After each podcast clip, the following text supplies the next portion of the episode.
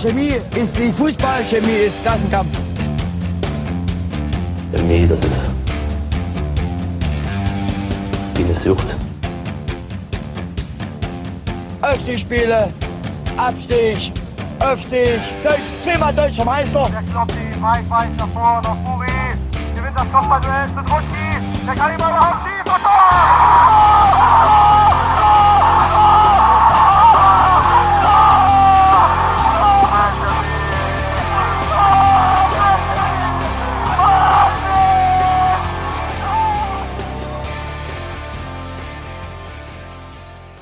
Ja, ähm, hallo und herzlich willkommen zu einer neuen Folge Chemisches Element. Mein Name ist Jonas.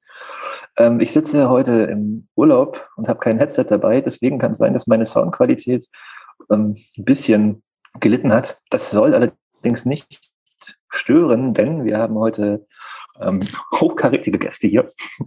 Äh, und zwar sind hier ähm, neben Bastian, hallo Bastian. Hallo. Hallo. Und Nils, die ihr ja schon kennt. Hi Nils. Kein Nils gehört, aber halt schlecht. ähm, haben wir, äh, ähm, sage ich Christian Friedrich. Christian. Ja, sag das. Äh, hallo. Ja, hallo. ähm, hier und René Lau. Hallo René. Ja, hallo. Genau, wir haben uns quasi heute äh, vollen juristischen äh, Beistand geholt für diese Folge. Ähm, und zwar, da haben deswegen auch quasi sagen, heute zwei Sachen, die wir in den Fokus stellen werden. Also die Folge wird ein bisschen anders als sonst. Ähm, wir werden mit voraussichtlich nicht viel über, die, äh, über das Sachsenpokalspiel letzte Woche sprechen und auch jetzt irgendwie nicht groß umherschweifen, sondern wir werden heute quatschen über ähm, das Thema Fananwälte und den kommenden Gegner der BSG Chemie, also dem BFC Dynamo. Ja, ähm, mit wem fangen wir denn an? Vielleicht ähm, laden wir den, den, den, den, fangen wir an mit dem, mit dem vereinsfremden Gast. und zwar mit René. René, stell dich doch mal kurz vor. Ähm, wer bist du, was machst du und warum BFC Dynamo? Ja, ich bin 56 Jahre dieses Jahr geworden, bin Rechtsanwalt in Berlin, Strafverteidiger und äh, sowas, was man wohl gemeinläufig Fananwalt nennt. Und bin in dem Bereich sehr viel tätig in der Strafverteidigung, aber auch was das sonst äh, das andere so rund um den Fan angeht, auch Stadionverbote, Betretungsverbote, also Zivilgericht und Verwaltungsgericht und so weiter. Und äh, ja, warum BFC? Also da muss ich vorwegschicken, seit 1979 bin ich da Mitglied. Und zu DDR-Zeiten war es so, äh, dass man mit 14 Jahren, wenn man kein aktiver Fußballer im Verein war, durfte man sogenanntes förderndes Mitglied werden. Und das durfte man aber erst mit dem 14. Lebensjahr. Das hieß also, dass ich an meinem 14. Geburtstag als BFC-Fan in den Verein eingetreten bin also seit äh, 1979 Mitglied bin und äh, das auch nie ausgetreten bin, auch, auch in verschiedensten Etappen meines Lebens nicht, bis zum heutigen Tage äh, Mitglied bin und immer fleißiger Beitragszahler. Warum der BFC? Mein Großvater hat mich 1972 das erste Mal mit ins Sportforum genommen. Da hat der BFC, also das ist ein Spiel, an was ich mich erinnern kann, hat der BFC im Europapokal in Levski Spartak Sofia gespielt. Ich war sieben Jahre und er hat mich damit hingenommen. Da gab es ein Sportforum, wo man ja heute wieder spielt auf der Gegend gerade noch eine große Stahlrohrtribüne, da haben wir gesessen und äh, so das erste Spiel, woran ich mich erinnern kann. Und ich bin in Lichtenberg groß geworden, Lichtenberg im Plattenbau, Frankfurter Allee Süd, manchen wird es was sagen, in der Nähe vom Bahnhof Lichtenberg, wo früher auch die ganzen Züge abgefahren sind. Ähm, und da bin ich groß geworden. Das war, ich will nicht sagen eine BFC-Hochburg, aber da waren noch viele Unioner, aber das war eine Fußball-Hochburg, so will man mal sagen. Viele gleiche sind Ja, und wenn man dann größer wird, dann nimmt den der Großvater nicht mehr mit, sondern dann geht man allein und dann bleibt man dabei. Und es wäre jetzt gemein, wenn man René vorwerfen würde, er wäre Erfolgsfan, weil er war ja nachweislich offenbar schon vor dem ersten Meistertitel BFC-Fan. Weit vor dem ersten Meistertitel. Also wie gesagt, ich war sieben Jahre, 1972 hat mein Großvater mich mitgenommen und dann, als ich dann älter wurde, ja, dann war ich schon da, klar. Also habe den ersten Meistertitel dann so richtig mit, miterlebt. Also mit, mit 14 dann, klar, da, da ging es dann richtig los. Aber da war ich vorher auch schon im Stadion, ja, ja. Dann ähm, Christian. Ja. äh, Gleiche Frage an dich, nur mit dem äh, anderen Verein am Ende. ja, ja, was wollte ich sagen? Ich, äh, nehme ich äh, Bastians äh, Frage gleich vorweg. Ich hatte nicht das Glück äh, einer frühen Geburt, äh, so dass ich leider vor unserer ersten Meisterschaft nicht geschafft habe, weil ich bin ja erst in Anführungszeichen erst 46. Ähm, ja, wann bin ich denn? Ich bin tatsächlich auch äh, mit dem Vater eines Freundes äh, bin ich irgendwann Ende der 88er, äh, Ende der 80er, ich bekomme es gar nicht mehr für Reihe, 87 oder 88, äh, das erste Mal mit in den AKS geschleppt worden. Ähm, äh, tatsächlich habe ich mir da vorher noch nicht viele Gedanken über Fußball gemacht, äh, warum auch immer, jedenfalls nicht eins zu besuchen. Und auf alle Fälle konnte ich mich äh, äh, auch nie äh, für den anderen äh, Stadtrivalen erwärmen, was schon daran lag, dass diejenigen, die in meiner Klasse diesen Verein nahe standen, irgendwie meine Sympathien schon per se nicht gewinnen konnten. Aber ich komme ja ursprünglich aus Plagwitz, so relativ nah dann äh, äh, zu Leutsch. Und das hat dann tatsächlich über die Wendezeit hinaus und dann natürlich auch in den Sachsenzeiten, wo ich durchaus äh, sehr häufig beim Fußball in den 90ern als Fan gewesen bin, äh, hat das dann nie wieder nachgelassen. Und irgendwann äh, habe ich dann Jura studiert und äh, ich hatte mich schon immer von Anfang an aufs Strafrecht eingeschossen.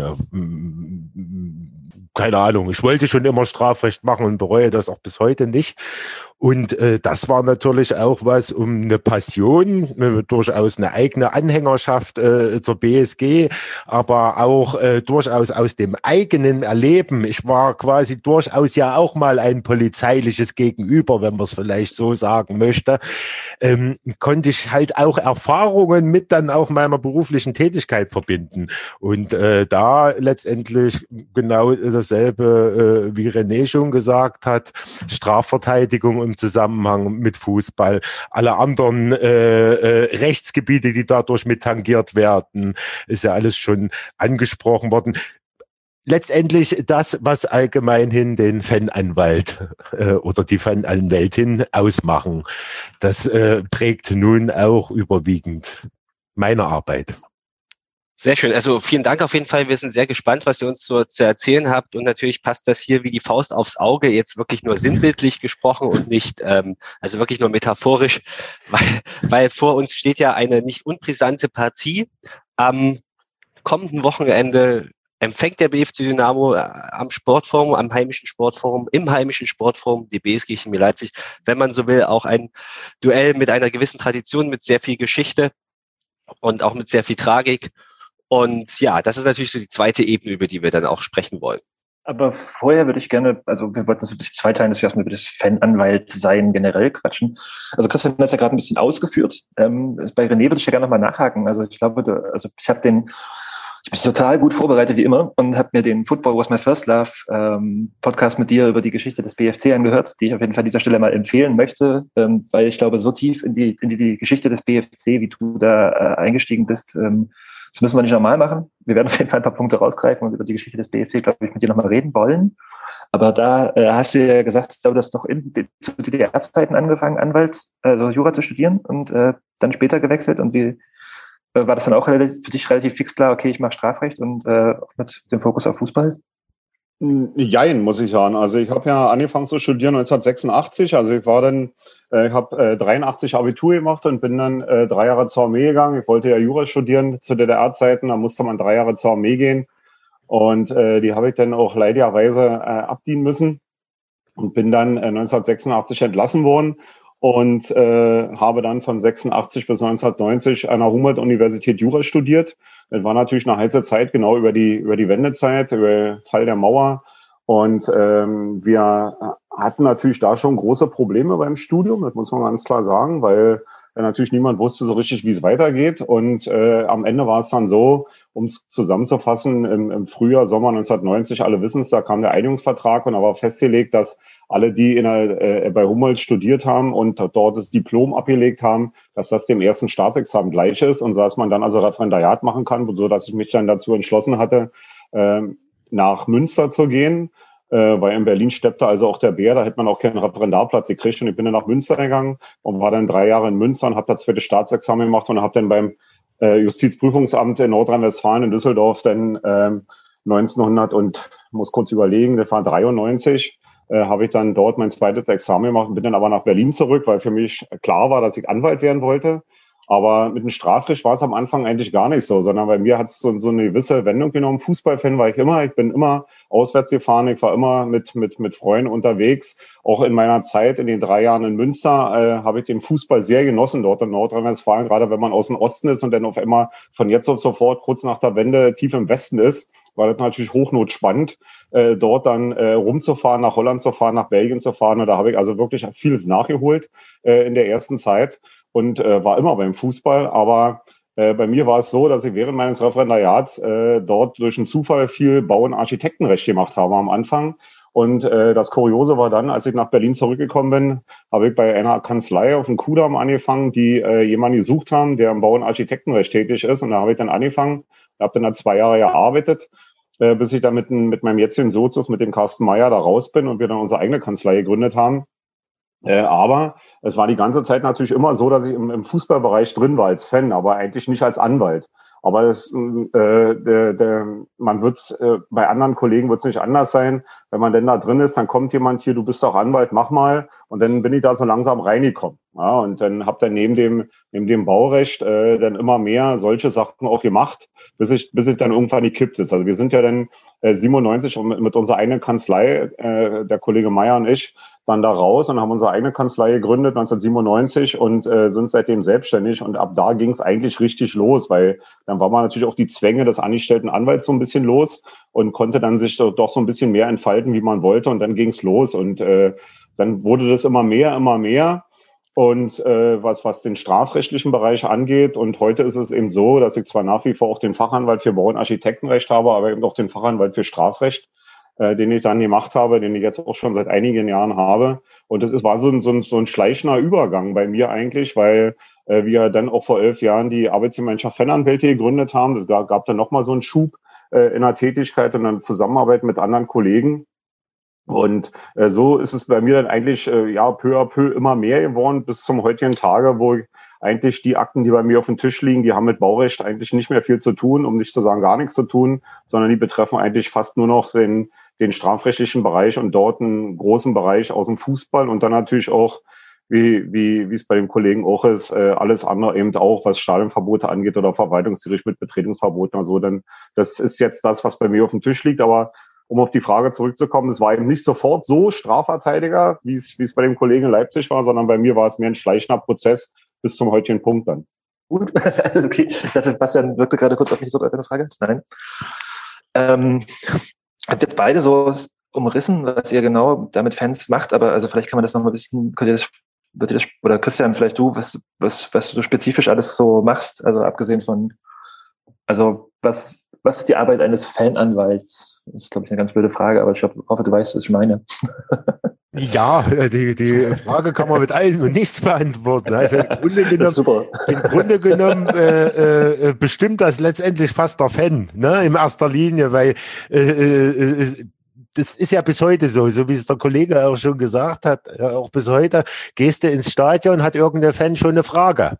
Ja, ähm, aber letztendlich, ja, was mache ich? Also es geht ja tatsächlich los, also äh, äh, nicht nur, es ist ja nicht nur die juristische Betreuung. Ne? Also wir versuchen zum einen, versuchen wir äh, natürlich Fans aufzuklären, ne, im Vorfeld aufzuklären, weil ich durchaus die Auffassung vertrete, das hat eine Weile im Wirtschaftsstrafrecht äh, gebraucht, bis es sich durchgesetzt hatte. Das Strafrecht wurde aus meiner Sicht immer so als so ein bisschen stiefmütterlich in der Beratung behandelt, ne, sondern meistens wartet man dann, äh, bis man entweder eine Vorladung schon hat oder oder oder oder äh, gar eine Anklageschrift, aber einfach mal im Vorfeld der Beratung auch einfach mal dahingehend zu beraten, wie weit kann ich eigentlich gehen, bis ich an eine gewisse Grenze gerate. Das äh, betrifft ja nicht nur den Fußballbereich, sondern Strafrecht aus meiner Sicht auch andere Bereiche.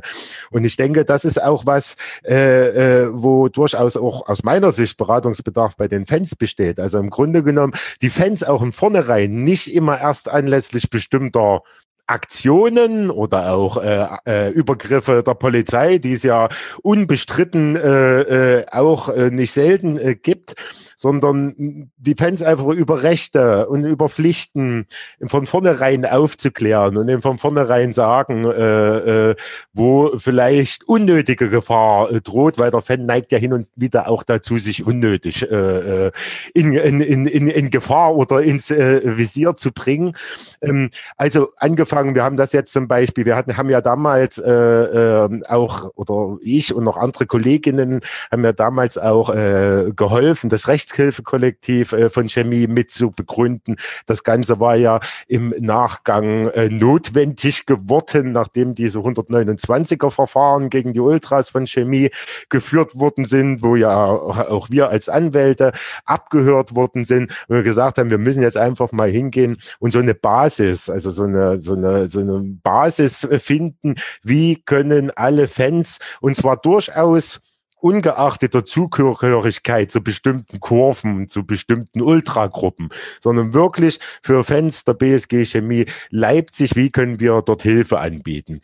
Und da fängt eigentlich schon die Tätigkeit an, genauso wie ich dann zu tatsächlichen und vermeintlichen Risikospielen, aber äh, ich spare mir jetzt die Einordnung, ähm, aber zum Beispiel jetzt aus am kommenden Sonntag äh, durchaus äh, äh wir als äh, Anwälte auch äh, die Fans begleiten gerade wenn es zu Auswärtsspielen äh, äh, geht, um äh, dort, und das hat die, hat die Vergangenheit, äh, äh, ich zitiere da mal einen Münchner Bereitschaftspolizisten, als der BSG damals äh, das Flutlichtspiel gegen 1860 hatte, äh, jetzt bringen die aus dem Osten schon ihre Anwälte mit. Also es zeigt schon, die sind schon ein bisschen genervt, ne, wenn dann in der unmittelbaren äh, Aktion am Stadion dann halt doch auch Anwälte zur Verfügung stehen. Also es geht mit der Begleitung äh, von Fanreisen los. Es, man ist Ansprechpartner auch an den, an den Spieltagen. Wir planen jetzt aktuell wieder eine größere ja, wie soll ich es nennen? Das ist keine Fortbildungsveranstaltung, aber einfach eine Veranstaltung gerade für sehr viele junge äh, äh,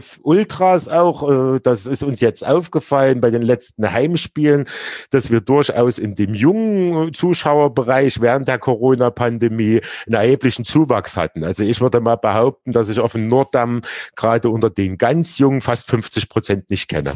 Dass die tatsächlich in den letzten ein, zwei Jahren in das Alter gekommen sind und gesagt haben, wir gehen jetzt zum Fuß Fußball. Und da machen wir ja regelmäßig auch einfach mal so Veranstaltungen, wo einfach äh, äh, Interessierte fragen können, was sind denn meine Rechte, was dürfen die denn, was ist denn mit den ED-Behandlungen, wann und wie. Ne, einfach dieses Handwerkzeug an die Hand geben. Bis hin dann natürlich zu den konkreten Verteidigungen die sich äh, ja gerade bei uns, ja, sie die ganzen Derby-Verfahren immer, wir haben jetzt, äh, haben es jetzt dieses Jahr geschafft, äh, nach vier Jahren über drei Instanzen äh, äh, der Staatsanwaltschaft zu erklären, dass äh, man eine Absicht braucht, wenn man seine Identität verschleiern möchte und sich vermummt. Ja, solche Verfahren durch die Bank weg. Letztendlich rund um den Fan äh, versuchen wir durchaus sämtliche rechtliche Betreuung anzubieten. Dazu vielleicht gleich anknüpfend eine Frage, die an euch beide geht.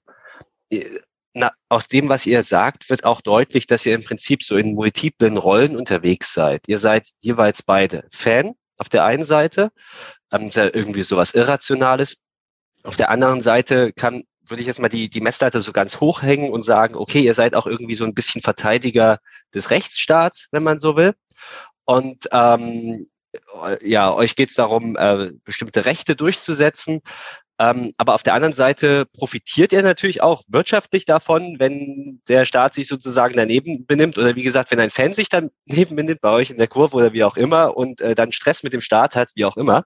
Ist ja auch oftmals ein ja, so ein Konflikt, der von beiden Seiten auch losgehen kann. Wie, wie kommt man denn damit klar? Wie funktioniert das? Also dieser, auf der einen Seite die professionelle Rolle als Anwalt, auf der anderen Seite die, die Rolle als Fan, die er ja auch einnehmt. Wie, wie kann man das vereinbaren?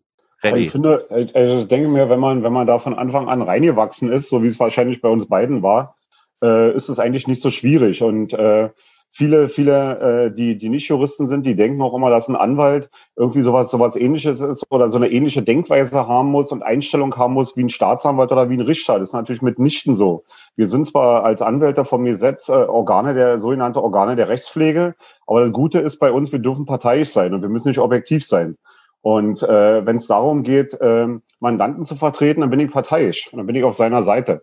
Und äh, ich äh, sage auch vielen Journalisten immer, dass sie immer vergessen, äh, dass man äh, nicht die Tat verteidigt, sondern den Mandanten, den vermeintlichen Täter verteidigt. Ja, und äh, man darf als Journalist möglicherweise oder als Außenstehender nicht, nicht verwechseln, äh, dass man sich möglicherweise nicht mit allem, was, wenn man als Strafverteidiger unterwegs ist, mit allem, was die Mandant macht, gemein macht. Ja, das ist ganz klar. Aber trotzdem ist meine, meine zutiefst rechtsstaatliche Auffassung ist, jedem, den eine Straftat vorgeworfen wird, ob er Straftäter ist, stellt sich ja erst am Ende raus, aber jedem, der eine Straftat vorgeworfen wird, egal welches ist, hat die bestmögliche Verteidigung verdient. Und äh, wenn es dann in unserem Bereich noch ist, also der Fußballbereich ist, aus dem wir selber kommen, wir haben selber gespielt. Ich bin, äh, ja, wie gesagt, seit meinen jüngsten Jahren äh, im Stadion jede Woche dann tickt man natürlich auch äh, wie, wie der Mandant so ein bisschen. Man weiß die Denkweise, man weiß, was geht da, was geht da ab im Stadion, man kennt sich ein bisschen aus und ich habe die Erfahrung in den letzten Jahren gemacht und beim Christian wird es in Leipzig nicht anders sein, ähm, dass auch äh, unser Gegner, also äh, jetzt Team Blau,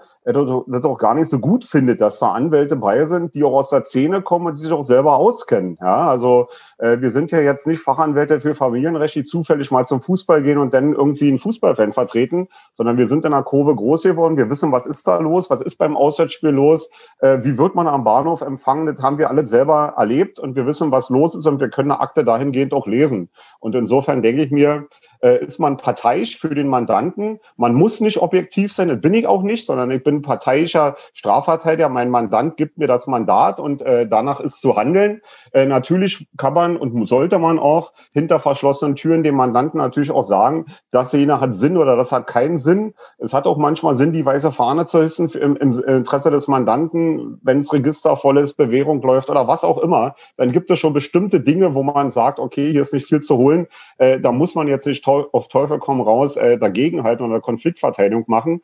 Aber dennoch bin ich äh, äh, nicht objektiv, sondern ich bin äh, Verteidiger des Mandanten, des Fans und äh, habe vielleicht wieder Christian den Vorteil, dass der Mandant, in dem Fall der Fan, mir nicht in aller Einzelheit alles äh, erklären muss, was vor Ort passiert ist, weil wir wissen selber ich kann da, ich kann da dem René tatsächlich eins zu eins äh, zustimmen. Also insbesondere was auch die Parteilichkeit betrifft und vor allen Dingen was die Erfahrung äh, betrifft. Man hat ja durchaus auch als Anwalt Situationen, gerade im Strafrecht kommt das relativ häufig vor, ja, dass Mandanten, was weiß ich, kommen sie aus dem Wirtschaftsstrafrecht, die erzählen dir aus einer Materie, da musst du dich erstmal einlesen.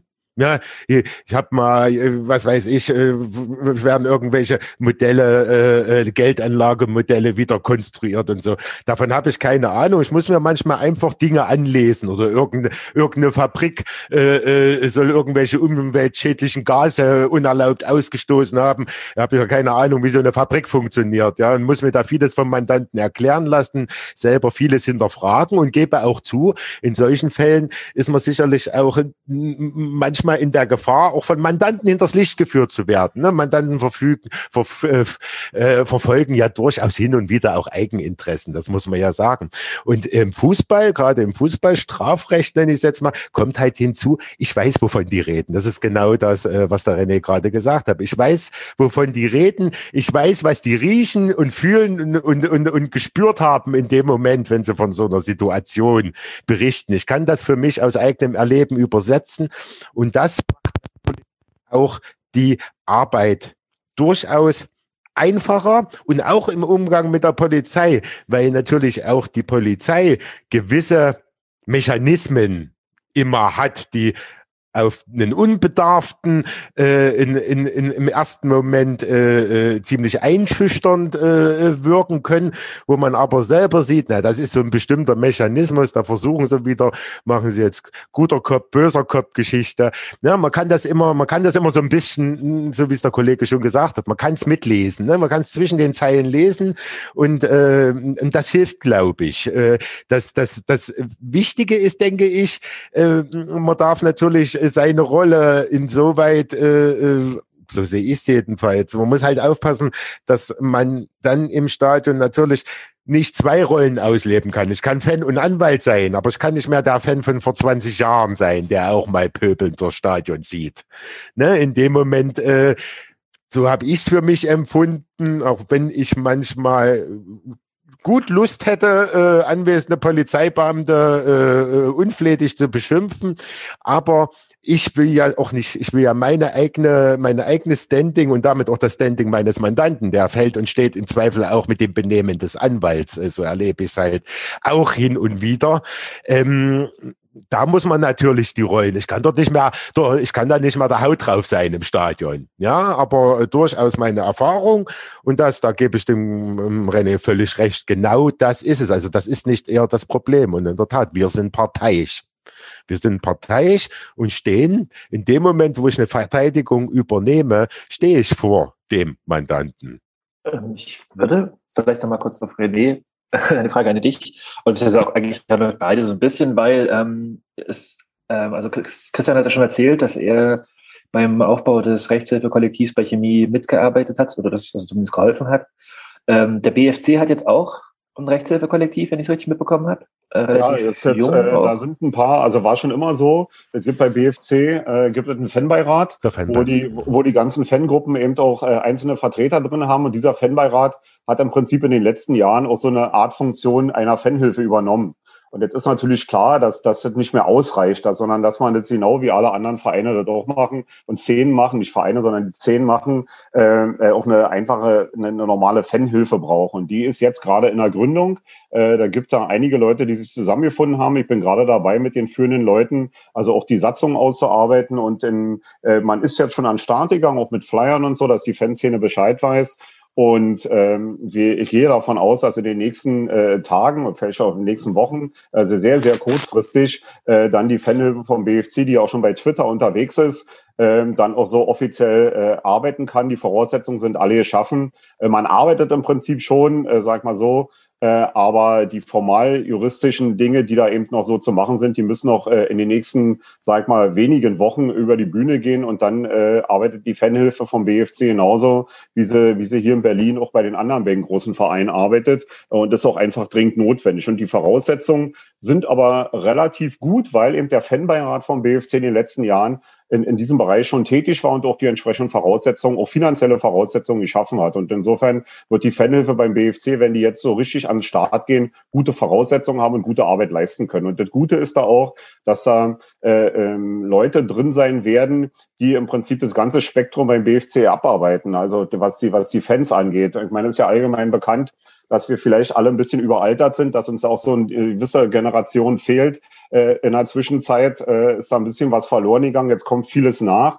Aber in der Fanhilfe werden eben ganz junge äh, aktiv sein und gerade auch welche von den Älteren. Und ich denke mir, das ist dann auch eine gute Mischung, äh, dass man da dann tätig werden kann. Und ich denke mir, die werden da eine gute Arbeit leisten. Und ich unterstütze die, äh, berate sie, so wie auch alle anderen äh, oder viele andere Fan Fanhilfen äh, teilweise mitgegründet und mit unterstützt habe. Das ist sehr spannend. genau, das wäre nämlich meine nächste Frage gewesen. Also, weil ihr ja schon beide ähm, ein bisschen länger dabei seid. ähm, wie habt ihr das, also so mit Fanhilfen generell? Ich meine, es gibt ja jetzt seit noch nicht so langer Zeit, glaube ich, dieses äh, deutschlandweite Netzwerk der Fanhilfen. Ähm, also könnt ihr vielleicht ein bisschen was über die Entwicklung äh, dieser Fanhilfen sagen und äh, wie die euch vielleicht eure Arbeit erleichtern oder auch nicht? also ich naja, weiß nicht genau. Na, man, man kann ja sagen, also ich habe ja gesagt, ich bin ja auch äh, Mitgründer der, der Arbeitsgemeinschaft Fananwelt und wir haben uns äh, jetzt im September, äh, sind es elf Jahre her, haben wir uns gegründet und zu diesem Zeitpunkt war es so in Deutschland, dass ja eigentlich kaum Fanhilfen organisiert waren. Das, die die gab es eigentlich nicht. Es gab die, äh, die, die Rot-Schwarze Hilfe in, äh, in Nürnberg, die gab es damals schon und ja, dann muss man schon suchen, wo es noch andere Fanhilfen gab. Und insofern hatten wir natürlich als Fananwälte seinerzeit auch so ein bisschen mehr die Aufgabe, äh, an die Öffentlichkeit zu gehen, für Fanrechte einzutreten, auch unsere juristische Stimme zu erheben, was heute teilweise viele Fanhilfen machen. Und äh, ich glaube, viele Fanhilfen haben sich dann, haben dann auch nach Nürnberg geguckt und haben gesagt, okay, äh, oder auch in, in, in entsprechenden politischen Bereichen, wo es ja so eine, so eine Hilfen auch gab, äh, und haben sich dann selber dort organisiert. Und äh, ich kann es nur unterstützen. Äh, und ich sehe es auch nicht so, wie es manche andere Kollegen auch schon gehört habe, äh, die dann denken, ja, die Fanhilfen nehmen da jetzt die Arbeit ab, was natürlich völliger Quatsch ist. Da arbeiten Leute ehrenamtlich, teilweise Juristen, teilweise keine Juristen, äh, die die, die jungen Fans beraten, die dann auch äh, schon mal wissen, dass man innerhalb von zwei Wochen gegen Strafbefehl Einspruch einlegen muss und man das auch selber machen kann und nicht unbedingt zum Anwalt gehen muss. Das wissen die da alle und die sind entsprechend geschult und, und äh, haben ko- äh, kurzen Draht zu den anderen Fanhilfen. Und ich denke mir, das sind sehr gute Organisationen und äh, sind unterstützenswert und, und jeder, jeder Fanszene, die mich angesprochen hat in den letzten Jahren, ihnen bei einer Gründung einer Fanhilfe zu helfen, habe ich gemacht. Das ist überhaupt kein Problem und ich arbeite ihnen zu. Ich bin beispielsweise jetzt am Wochenende auch bei einer Fanhilfe, bei einer Mitgliederversammlung, werde dort über, über Mitgliedschaftsrechte, weil es dort bei der Fanhilfe beim Verein so ist, dass da Ausschlussverfahren laufen. Also auf dem, auf der Mitgliederversammlung der Fanhilfe auch einen kleinen Vortrag halten zu Mitgliedschaftsrechten im Verein und was man dagegen machen kann und, und, und. Man halte Vorträge äh, bei Fanhilfen zu, zu Fanrechten und so, die laden dann dazu ein. Und also meine Unterstützung, beim Christian wird es nicht anders sein. Also meine Unterstützung hat jede Fanhilfe, die sich um sowas kümmert, weil das ist äh, im Sinne der Sache. Und das ist mir auch völlig egal, welche Vereinsfarben äh, da über den Tisch hängen. Das ist mir völlig egal, sondern das ist im Dienste der Sache und äh, kein Fan ist besser oder schlechter, egal von welchem Verein. Und sie haben alle meine Unterstützung. Auch das kann ich wieder nur unterschreiben. Also tatsächlich, ich, äh, tatsächlich teile ich das auch, ich habe das auch schon von Kolleginnen und Kollegen gehört, die so ein bisschen die Fanhilfen argwöhnisch betrachten, so nach dem Motto, die nehmen uns unser Geschäft weg. Ich sehe es ganz anders. Ich sehe es ganz anders. Äh, äh, äh, zum einen äh, nehmen die Anwältinnen nicht das Geschäft weg, äh, die machen keine Vertretung, die machen keine Verteidigung, sondern die sorgen für eine Beratung, die sorgen für eine Betreuung vor Ort und vor allen Dingen bilden sie bilden diese, diese einzelnen Fanhilfen sowohl für die Vereine aus meiner Sicht, aber auch mittlerweile die Masse an, Fananmel äh, an Fanhilfen. Und das sieht man. Es kommen ja quasi jährlich immer mehr dazu. Also immer, der Kollege hat es ja gerade gesagt, mittlerweile, wenn man alleine jetzt mal bei Twitter nur Fanhilfe einguckt, hat man ja mittlerweile 20, 30, würde ich mal jetzt so äh, grob über den Daumen peilen, die man dort alle hat. Und ähm, man darf ja, man darf ja einfach nicht vergessen, dass der Staat äh, schon immer, aber natürlich auch in den letzten Jahren und nicht nur der Staat, sondern, eigentlich, sondern auch äh, der DFB, äh, die UEFA, FIFA, äh, gerade je, je weiter es höher geht, je um mehr Geld es geht, äh, in erster Linie geht es ganz häufig auch um Fanrechte und meistens gegen die Fans. Ja, also in irgendeiner Art und Weise, man hat nicht mehr das Gefühl, dass der Fußball wirklich für die Fans gemacht ist. Ne? Ähm, und äh, äh, das Gleiche. Man sieht es ja auch immer wieder, immer wieder. Wir werden das jetzt bald wieder haben. Im November steht dann wieder das Leipziger Derby äh, zwischen der BSG und den, den, den, der Mannschaft da aus Probstheida an.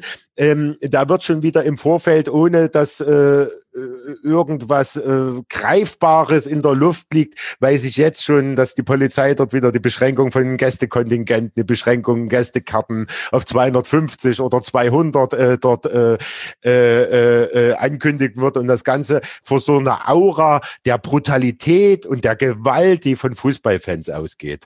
Und ich denke, auch da ist die Rolle der Fanhilfen einfach auch zu zeigen, wir sind nicht irgendwelche einzelnen Durchgeknallten, die, die, die, die sich immer nur mit dem Staat anlegen wollen und früh aufstehen und denken, heute nutze ich mal den Fußball, um ein Gesetz zu brechen, ja, sondern das sind im Großen und Ganzen alles ganz normale Menschen, ja, die ihrem Hobby, die ihren Leidenschaften nachgehen und häufiger und immer wieder aus manchmal zunächst nachvollziehbaren, aber ganz oft auch als nicht nachvollziehbaren Gründen immer wieder äh, vom Staat und teilweise als auch von den Verbänden äh, äh, äh, sanktioniert werden, ganz oft alleine dafür, dass sie Fans sind und sich benehmen halt manchmal wie Fans. Und das ist nun mal nicht eine Geburtstagsfeier von 80-Jährigen, so ein Fußballspiel. So, und ich finde, da bilden die Fanhilfen ein gesellschaftspolitisches Gegengewicht. Und dafür brauchen die aus meiner Sicht, weil sonst sind es immer wieder in Anführungszeichen nur die Anwälte. Wir, das ist ja quasi dann in der öffentlichen Meinung sowieso unser Job. Der Kollege hat es ja gesagt, wir verteidigen äh, nicht die Tat, sondern wir verteidigen die Menschen. Aber man muss ja immer gucken, wie Öffentlichkeit hergestellt wird. Das funktioniert ja meistens genau andersrum. Und da finde ich die Arbeit der Fanhilfen gerade wichtig. Und ich persönlich als Anwalt bin froh, dass die da sind, weil ich habe einen kurzen Draht. Ich kann äh, äh, relativ kurz, ja, alleine in der praktischen Bewältigung. Oft kennen äh, äh, die Sozialarbeiterinnen bei den Fanhilfen, kennen halt auch die Mandanten manchmal besser. Wie ticken die? Äh, wo muss man da manchmal auch aufpassen? Äh, was steckt so dahinter? Also ich finde das eine sehr, sehr äh, gute, so ist meine Erfahrung, auch mit anderen Fanhilfen, mit denen ich bisher zu tun hatte. Ich finde das eine, eine, sehr gute äh, äh Verquickung von auf der einen Seite der Arbeit der Fanhilfe und der wechselseitigen Unterstützung, äh, auch in äh, Bezug auf die anwaltliche Vertretung dann. Und ich kann das nur unterstützen, äh, äh, die Vereine, wo noch keine Fanhilfen angedockt sind, sollen sehen, dass sie welche bekommen. Also ich äh, äh, teile das und sehe die weit, weiß Gott nicht als eine Konkurrenz, sondern durchaus eher eine Chance auch äh, im Rahmen der Durchsetzung einfach von Interessen und Rechten. Ja, das finde ich spannend. Also ich glaube, ähm, könnte ja, also gerade den Moment, den du noch ansprichst, damit ne, auch einem Gegengewicht in der gesellschaftlichen, also im Diskurs, ne? also das, äh, ich glaube, dass die Polizei halt auch nicht nur ein äh, Reakteur, sondern auch ein Akteur im politischen Diskurs ist und dass ja. halt PMs nicht irgendwie die Wahrheit äh, abspiegeln. Also ne, das kommt langsam an und ich glaube, da liefern die Fanhilfen eine ganz wichtige Arbeit, um halt einfach auch noch ein Gegengewicht zu stellen und gerade auch die relativ prominenten Verfahren, also wenn ich da an den Kessel von Rapid Wien denke, wo man halt einfach irgendwie jahrelang durch die Instanzen oder auch in Bayern, gibt es ja mehr als genug. Ähm, ich würde mal kurz das Thema so ein bisschen springen. Also es ist nicht weiter, es ist kein weiter Sprung. Und zwar, ähm, also es gibt ja, ich würde mal so noch so die Entwicklung interessieren, die es quasi sagen, also was ihr dazu denkt, weil es ist gerade aktuell nehme ich halt viele Sachen wahr, die halt so richtig, richtig scheiße sind. Äh, ganz aktuell, also die, die, diese EasyGS, also äh, in, in Bayern, wo halt irgendwie äh, das LKA was, glaube ich, ne? Äh, Daten sammelt, die halt irgendwie die zehnekundigen Beamten zusammentragen über Fans, die halt einfach irgendwie nur mit Leuten durch die Gegend laufen. Jetzt kam die Woche noch raus oder letzte Woche, dass in Bremen sowas ähnliches existiert.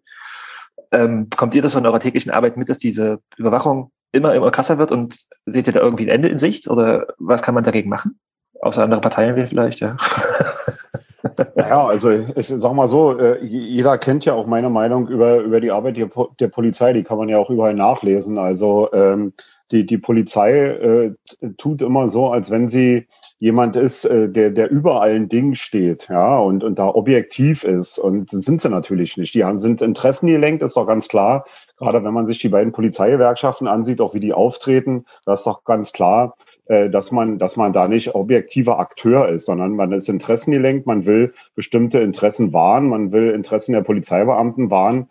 Und äh, was eben dazu kommt, ist eben, äh, dass die, die Polizei schon versucht, auch über, über Politik Lobbyarbeit und, und äh, auch bestimmte Gesetzesänderungen zu machen. Denken wir daran, der Kollege wird es bestätigen, vor, vor drei Jahren äh, ist im Strafgesetzbuch der Paragraph 113 und 114 geändert worden. Es gibt jetzt den sogenannten tätlichen Angriff auf Vollstreckungsbeamte, worunter auch Polizeibeamte äh, zählen. Und ähm, da, da heißt es schon so, da muss man einen Polizeibeamten gar nicht verletzen, äh, um da, um da irgendwie äh, Straftäter zu sein, äh, sondern da reicht der Angriff. Also ein Schubsen vor die Brust reicht aus. Und das äh, Kuriose an der Geschichte ist dann, da kriegt man nicht etwa irgendwie eine kleine Geldstrafe von 80 Tagessätzen, äh, sondern da ist eine Mindeststrafe von drei Monaten im Gesetz vorgesehen.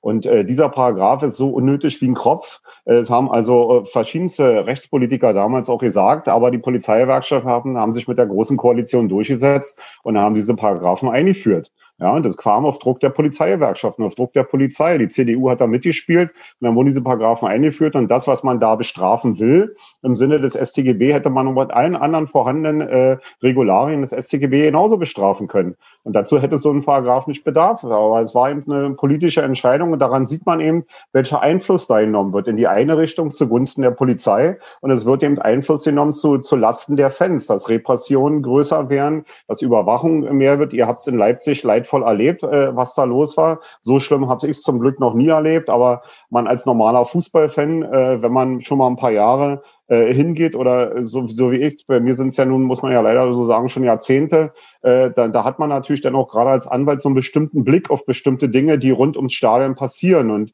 man muss sich ja nur angucken, wie viel Zivis da sind. Man muss sich angucken, wo äh, wird überall gefilmt, was wird alles gefilmt, äh, aus wegen welcher sinnlosen Dinge werden Personalienkontrollen gemacht. Und äh, daran sieht man da, dass es eigentlich immer schlimmer wird. Ja. Und äh, man, man erzählt uns äh, seit 2006, wir hätten die sichersten Stadien der Welt und versucht trotzdem die Repressalien immer größer werden zu lassen. Und da muss man natürlich ein gewisses Gegengewicht machen und man muss, muss dagegenhalten. Die Polizei muss merken, dass wir uns nicht alles gefallen lassen. Man muss ihnen auf die rechtsstaatlichen Finger klopfen. Das ist einfach so. Man muss ihnen den Spiegel vorhalten. Man muss sagen, hier bis hierher und nicht weiter. Und man muss das äh, in die Öffentlichkeit bringen mit, mit euch zusammen, mit solchen Sendungen, mit, mit den, mit den Fanhilfen äh, zusammen mit Fanprojekten, vielleicht auch zusammen, die bei Sicherheitsberatungen ja teilweise auch bei sind und, und, und. Wir müssen an die Öffentlichkeit gehen, müssen polizeiliches Handeln anprangern, müssen es öffentlich machen. Und wenn sie noch so anonym ohne Kennzeichnungspflicht rumrennen, wir müssen, müssen es an die Öffentlichkeit bringen. Denn was Polizei kann und wie polizeiliche Arbeit sich auswirkt, wissen wir spätestens alle außerhalb des Fußballbereichs seit Stuttgart 21. Da war das normale Bürgertum, hat dort demonstriert gegen einen Bahnhof. Leute haben das Auge, Augenlicht verloren durch Polizeigewalt. Und das ist das, was Fußballfans jede Woche erleben. Ja, und das muss man, muss man den Leuten sagen. Und man muss den Leuten sagen, dass der Fußballfan nicht das ist, was die Sportschau äh, am Samstag um 18 Uhr oder Sportschule um 23 Uhr berichtet, sondern der Fußballfan ist etwas anderes. Der Fußball ist ein Fußballfan ist ein mündiger Bürger, der hat Bürgerrechte und äh, er gibt seine, seine äh, Grundrechte nicht am Stadiontor ab. Und äh, das muss man klar machen und äh, wie schnell es dann eben gehen kann, dass quasi Grundrechtseinschränkungen oder überhaupt Rechtseinschränkungen zur Lasten von Fußballfans sich dann auch auf den normalen Bürger ausweiten. Das sehen wir ja jeden Tag bei Demonstrationen. Wenn Leute demonstrieren gehen, was an Fußballfans probiert ist, wird da dann umgesetzt. Und äh, das muss man ganz klar, klar machen. Und ich sehe schon, dass die Repressial, Repressalien größer werden. Aber ich sehe auch auf der anderen Seite mit einem freundlichen Grinsen in Gesicht, dass der, dass das Gegengewicht von uns allen, von Fans, von Anwälten, von Fanhilfen und allen, die da am Fußball, an den Fanrechten interessiert sind, die Geschlossenheit größer wird und wir mehr dagegenhalten auf allen Ebenen. Und es muss auch so sein, damit die Polizei merkt, bis hierher und nicht weiter und dass sie einfach gezwungen wird, rechtsstaatlich und verhältnismäßig zu handeln, was sie nicht so gerne machen. Du hast es eigentlich ganz gut, Jonas, vorhin ja auch gesagt, ne, so zur Einleitung. Also tatsächlich ist das ja so. Und da braucht man sich ja auch bloß mal die Auftritte äh, in sozialen Medien anzugucken, dass die Polizei schon längst ein eigenständiger Akteur ist, ein eigenständiger politischer Akteur und auch ganz oft versucht, äh, äh, eigene äh, Deutungshoheit über eigenes Handeln und Meinungshoheit über eigenes Handeln äh, äh, zu erlangen. Wenn man einfach oft, man muss sich einfach bloß mal manchmal so die Polizeimeldung auf Twitter angucken, äh, wie die sich so präsentieren. Äh, äh, dort, wo was natürlich nichts anderes aus meiner Sicht ist als eine Pressearbeit, wo im Grunde genommen die äh, Freund-Feind-Kennung oder die Gut-Böse-Kennung äh, schon vornherein vorgenommen wird, was ja eigentlich zumindestens äh, den Grundmaximen des Strafverfahrens aus meiner Sicht äh, äh, äh, widerspricht. Ne? Also die Staatsanwaltschaften sollen ja auch als objektivste Behörde der Welt, so hat es mal ein, ein Berliner, glaube ich, war es nicht sogar ein Berliner ja, ja. Staatsanwalt, der das geprägt hat. Ähm, die sollen also quasi alles äh, zugunsten und äh, zulasten des Beschuldigten, der Beschuldigten ermitteln. Und natürlich gilt das gleichermaßen für die Polizei. Die Polizei interessiert es aber einfach nicht, weil aus meiner Sicht die Polizei tatsächlich schon mit so einem vorgefertigten mit einer so vorgefertigten Schablone agiert, in die der Fußballfan dann nur noch reinzupassen hat. Ja, also tatsächlich mh, mm, Tatsächlich habe ich auch das Gefühl, dass ganz oft äh, äh, so neue Versuche, wie gehe ich äh, mit Fans um, tatsächlich der Erprobung für zukünftige äh, äh Einsätze äh, dienen sollen. Also ich habe auch manchmal das Gefühl, dass insbesondere die Fußballstadien äh, so eine gerade so eine Art Rohpause äh, immer dann dafür sind, äh, was man später vielleicht sich was Neues einfallen lassen könnte. Also tatsächlich teile ich das auch, dass die Repression an den sichtbaren Stellen immer größer wird. Aber ich bin mir manchmal, das würde ich auch offen zur Diskussion stellen, ich bin mir manchmal nicht sicher, ob die Repression tatsächlich größer wird. Ich habe manchmal das Gefühl, die Polizei traut sich in ihrer Rolle, die sie mittlerweile einnimmt, heutzutage mehr. Genauso wie heute muss, heute früher bin ich als Politiker zurückgetreten, wenn ich eine Doktorarbeit plakatiert habe. Heute kann ich Milliarden in der Maut versenken und kann mich für die nächste Legislatur äh, schon mal wieder melden. Also man hat ja auch irgendwie so eine Verschiebung sämtlicher Kompasse, der moralischen, der rechtlichen Kompasse. Und ich glaube, die Polizei nimmt sich heute gerne auch in der Öffentlichkeit Sachen raus, die sie sich früher nicht getraut hätte. Und aber nicht deswegen nicht gemacht hat, sondern aus meiner Sicht eher verdeckt gemacht hat. Und ich glaube, das ist auch das, was, was mit diesen ganzen illegalen Datensammlungen über Fans immer passiert. Das passiert schon seit Jahrzehnten aus meiner, also mindestens in den letzten 20 Jahren immer wieder. Bloß, es, pass, es, es, es fällt nicht immer allen auf, es kommt halt nicht immer raus. Und irgendwann kommt dann mal hier wieder so ein Eisberg raus und sagt man, oh Gott, ja, das war doch gar nicht und wir haben gedacht, aber eigentlich ist es die ganze Zeit doch immer von vornherein so angelegt. Das erlebe ich doch nicht nur im Fußball. Das erlebe ich doch an so vielen Ecken und Enden, wo ich denke, was macht ihr denn eigentlich? Ja, wenn ich bloß in eine Vielzahl unserer Verfahren hier gucke, wo ich, wenn ich mich als Jurist hinsetzen würde oder mal nicht als Jurist, ich würde im zweiten Staatsexamen als äh, äh, Examenskandidat eine Klausur bekommen, mit einem mit einem äh, Fall aus dem Fußballbereich und ich würde den so lösen, wie es die Staatsanwaltschaft dann zur Anklage bringt, würde ich keine zwei Punkte kriegen dafür, wenn ich so subsumieren würde. Aber ja, normalerweise, ich brauche den Anfangsverdacht im Mindesten. Also ich brauche einen, einen, einen Verdacht, der es wahrscheinlich erscheinen lässt, dass jemand tatsächlich Täter oder Teilnehmer einer Straftat war. Heute bekomme ich Ganz aktuell, krieg, ich krieg eine, ich bekomme äh, von, von Fans Vorladung zugeschickt. Da ist der Tatvorwurf anlässlich die Geschehnisse anlässlich einer Auseinandersetzung im Spiel zwischen BSG und. Ja, was ist denn das für ein Tatvorwurf? Also, wo ich mich dann schon frage, die sind nicht mal in der Lage, den konkreten Tatvorwurf zu nennen, obwohl sie sich ja eigentlich hier immer leicht machen und sagen, es ist ja immer erstmal ein besonderer schwerer Fall des Landfriedensbruch, auch wenn am Ende es nur eine Beleidigung gewesen ist. Aber das ist gerade in, in, in, in, in Sachsen ja immer zu, be äh, zu beobachten.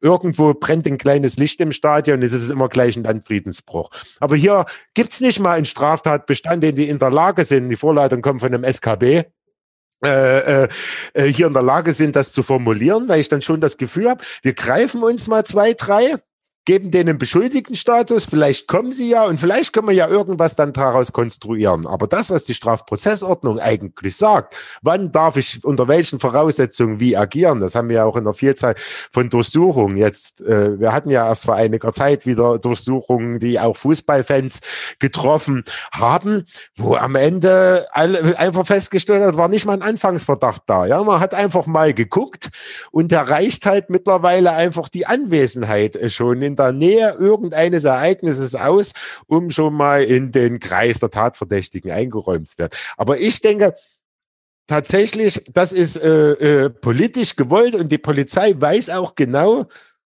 dass das sicherheitspolitisch gewollt ist und spielt dort auch durchaus ihre eigenen Spielchen. Also wir haben das in Leipzig gesehen. Nicht umsonst haben zwei ehemalige Polizeipräsidenten versucht, hier Oberbürgermeister zu werden oder in den Bundestag zu kommen.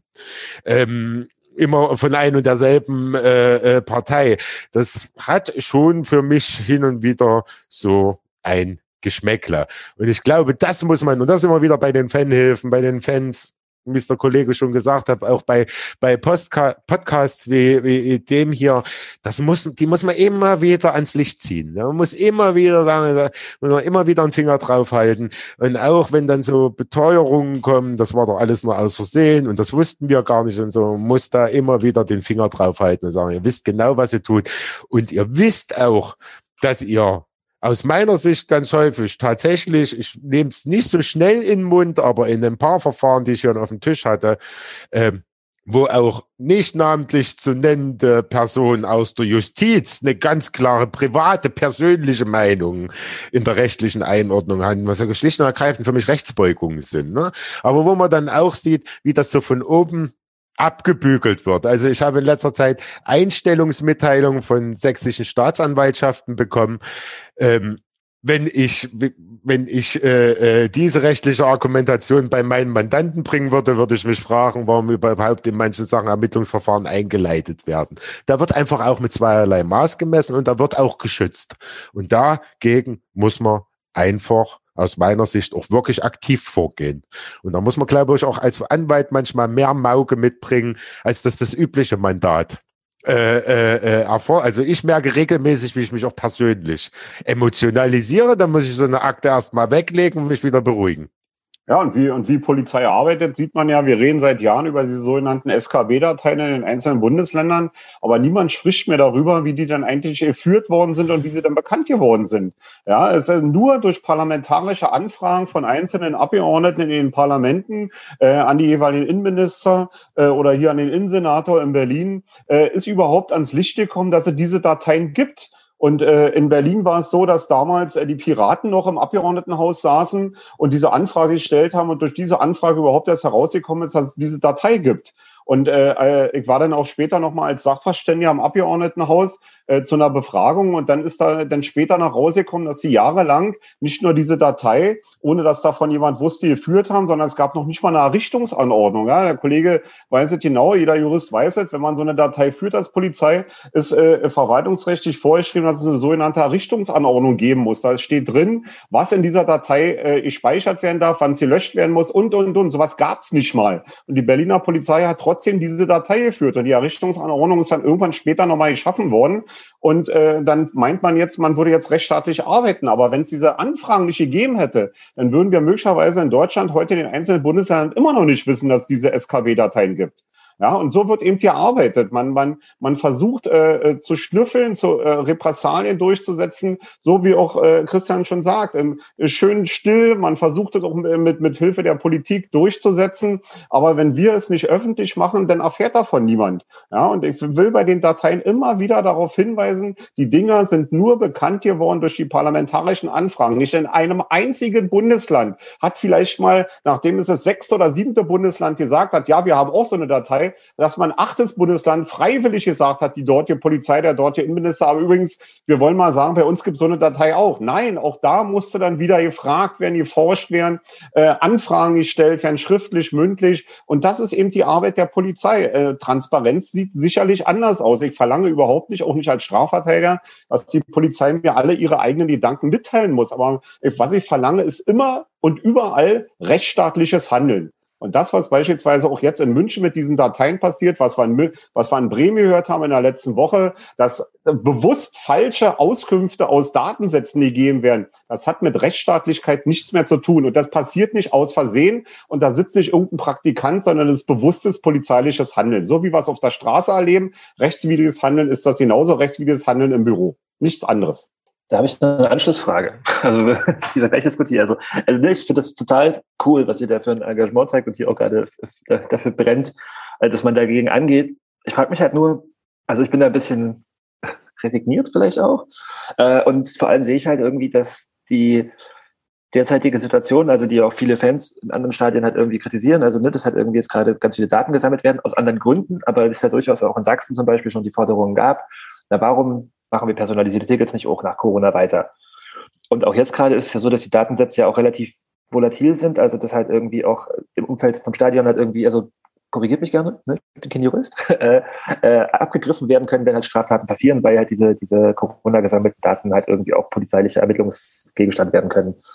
Und ich, ich sehe halt irgendwie auf der einen Seite, dass die sowieso schon sammeln, was sie wollen und halt irgendwie da mit Daten, Datenschutz irgendwie ja, fremdwortmäßig umgehen und jetzt gerade noch mehr Daten gesammelt werden und so weiter und so fort. Und äh, vielleicht sind es auch die Erfahrungen, die man in der Fanszene in Leipzig gemacht hat, die mich da noch lassen. Ähm, bin ich da, bin ich da zu paranoid? oder, oder ist es, äh, Nee, also ich denke, pa pa paranoid sicherlich, sicherlich nicht. Da ist ja, sind ja schon ein paar wahre Gedankengänge dran, ist ganz klar. Also für mich sind, ein, sind personalisierte Tickets in der Fußballkultur, in der ich groß geworden bin und die ich bis heute lebe, äh, No-Go, ist ganz klar. Also es kann, oder sagen wir es andersrum, es muss einfach gang und gäbe sein, dass auch Oma Schawupke oder wer auch immer sich auf einen Sonnabend oder auf einen Sonntagmittag entschließt, ich gehe zum Stadion, kaufe mir eine Eintrittskarte und gehe rein. Und ich weiß nicht, was den Staat es angeht oder irgendjemand anders äh, etwas angeht, zu wissen, wer da im Stadion ist, weil mit, mit personalisierten Tickets, so wie es ja äh, euer Innenminister in Sachsen ja auch grandios äh, mit den mit den mit den Geschichten vom Dresden vom Aufstiegsspiel, was außerhalb des Stadions war, begründet hat allen Ernstes. Jetzt müsste man personalisierte Tickets in Sachsen einführen äh, und hat es begründet mit den Ereignissen in Dresden, die alle außerhalb des Stadions stattgefunden haben. Also größeren Schwachsinn kann man sich wirklich nicht ausdenken. Und äh, und personalisierte Tickets sind ein No-Go. Und äh, wir als Anwälte, als Fananwälte, aber auch die gesamten Fanszenen müssen einfach dafür kämpfen, dass diese, diese Fantasien der Verbandsfunktionäre und teilweise auch einzelner Vereinsfunktionäre, Polizei sowieso, äh, dass man nach Corona personalisierte Tickets fortführt, das darf es einfach nicht geben. Personalisierte Tickets sind ein No-Go. Ich sehe es ein, wenn jetzt Fans ins Stadion wollen, dass jetzt für einen gewissen Übergang, wer es mit sich machen lässt, soll es machen. Es ist nicht jedermanns Fall und dass viele Fans hier draußen sein äh, bleiben, kann ich auch gut nachvollziehen. Aber sobald wir an einem Punkt gesellschaftlich angekommen sind, äh, wo das nicht mehr notwendig ist, wo es diese Beschränkungen nicht mehr gibt, äh, müssen personalisierte Tickets sofort wieder abgeschafft werden. Und wir sind ja hier alle im, im NOLV-Bereich und Herr Winkler als Präsident des NOLV äh, sagt ja allen, hat ja schon vor kurzem äh, beim, beim MDR im Fernsehen gesagt, er findet eigentlich die Einrichtung personalisierte Tickets ganz gut und er müsste es dann fortführen. Und wir müssen uns überlegen, er ist seit Januar Vizepräsident des DFB. Also ein Vizepräsident des DFB hat sich damit schon offiziell dafür ausgesprochen, dass auch nach Corona personalisierte Tickets beibehalten werden. Und das kann nicht sein. Also personalisierte Tickets sind für mich ein No-Go und müssen genau an dem Punkt, wo alle Beschränkungen äh, mal fallen werden, müssen die äh, hundertprozentig wieder abgeschafft werden. Und vor allen Dingen, was man ja, wenn ich da gleich mal einschließen kann, was man da ja schon wieder plastisch sieht, ist, wie Rechtsgrundlagen einfach wieder ignoriert werden. Ne? Diese, die, die, die Einführung von personalisierten Tickets diente ja letztendlich der Kontaktnachverfolgung während der, jetzt während dieser Corona-Pandemie.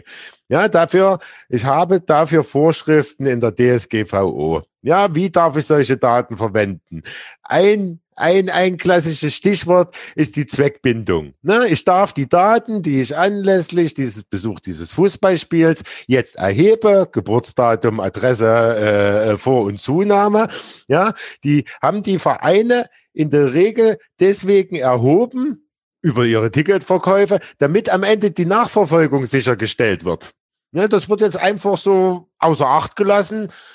Jetzt haben wir ja einmal personalisierte Tickets, dann behalten wir sie einfach. Das ist aber die Personalisierung einer ganz anderen Zweckbindung, einer anderen, ganz anderen Zweckbestimmung folgte. Quasi, ich, ich übertreibe es jetzt mal, einfach den Gesundheitsschutz dienen sollte, was ja noch für jedermann äh, irgendwo oder jede Frau irgendwo äh, nachvollziehbar ist. Das wird jetzt so nach dem Motto, na jetzt haben wir es halt schon, na dann behalten wir es gleich mal weiter. Da höre ich nicht mal die Diskussion darüber, äh, auf welcher rechtlichen Grundlage denn das unabhängig äh, äh, äh, von dieser von Covid-19, auf welcher rechtlichen Grundlage denn das eigentlich gestützt werden soll. Da wird einfach so wieder, zumindest aus meiner Sicht, drüber gewischt. Und das natürlich Herr Winkler, ähm, der wird natürlich sein seinem Innenminister Wöller äh, äh, da beispringen. Man ist sich ja politisch äh, äh, nicht allzu fremd, wobei ja der Herr Winkler gerne noch weiter, äh, noch weiter rechts der CDU fischen geht. Aber das wundert mich natürlich nicht. Aber tatsächlich ist das Schlimme, dass er ja letztendlich mittlerweile, und das meinte ich auch vorhin, einfach, man, hat ja, man, man kann ja immer so gewisse Aufstiege fast schon vorhersehen, ja, wie konservativ bin ich, wie, wie sicherheitspolitisch bin ich? Und dann bin ich halt auch Vizepräsident des DFB und der NOFV macht ja häufiger äh, durch eigenartige Ideen äh, äh, äh von sich reden. Und der redet natürlich jetzt schon der Sportfunktionär. Und ich kann mir vorstellen, dass das durchaus auch so ein Unterstützungsstatement für Wöller gewesen ist. Ja, äh, Politik fordert äh, anlässlich der Aufstiegsfeiern äh, äh, da von Dynamo Dresden die Beibehaltung oder Einführung personalisierter Tickets. Und sofort springt äh, äh, der ehemalige Präsident des sächsischen Fußballverbands, jetzt Präsident des NOFV, sofort bei. Und das hat für mich natürlich auch gleich wieder den Geschmack so, Mensch, da reichen sich zwei die Hände und nach außen hin wird gesagt, die Politik sieht so und der Sport sieht's doch auch so. Also wer soll sich denn noch drüber beschweren? Und wer, wird's, wer wird wieder vergessen? Diejenigen, oder nicht vergessen, aber wer wird dabei einfach ignoriert? Diejenigen, die eigentlich den Sport ausmachen sollten. Da nehmen wir jetzt aber schon mal mit, ähm, nach eurer Ansicht, zumindest nach deiner, bräuchte es dafür auf jeden Fall eine rechtliche Grundlage, die nicht gegeben ist und ähm, einer möglichen Änderung sollte dann wahrscheinlich auch eine öffentliche Debatte vorausgehen, die, die dann ja anzutreiben ist, anzufeuern ist. Naja, man muss, man kann ja, man, äh, die personalisierten Tickets, ähm, die kommen ja dann oder müssen ja formal juristisch ja vom Verein kommen. Ja, und wir müssen einfach den Verein, wir als, wir sind alle Mitglieder von Vereinen, von unseren Vereinen, ja, und wir müssen einfach unseren Verein klar machen, ihr braucht sowas nicht. So, und wenn der Verein sagt, nee, ich mach sowas nicht, dann macht er das nicht. Und dann kann die Polizei im Dreieck springen, da können die Verbände im Dreieck springen. Wenn der Verein sagt, ich verkaufe Tickets wie vorher und ich personalisiere die nicht mehr, weil es außen Gesundheitsschutz nicht mehr notwendig ist, dann macht das nicht. Ja, wir müssen einfach gucken. Das, das ist ja das Entscheidende. Nicht der Verband verkauft ein Ticket, jedenfalls nicht die normalen. Beispielsweise jetzt für nächsten Sonntag, da verkauft nicht der Verband die Tickets, sondern der Verein verkauft die Tickets. So, und wenn wir jetzt mal vielleicht mal äh, in eine Zeit nach Corona denken und ein Verein sagt, ich brauche keine personalen Tickets, wofür äh, soll ich wissen, wer da im Stadion ist, mir ist es eigentlich egal, äh, so wie vorher, dann macht das auch nicht. Und, und da, da müssen wir ansetzen. Und dann kann der Verband und die Polizei am Dreieck springen, wie sie wollen. Wenn der Verein als, als Veranstalter als Inhaber des Hausrechts sagt, nee, mache ich nicht, dann ist es doch in Ordnung. Und da, da müssen wir ansetzen. Wir sind Mitglieder unserer Vereine,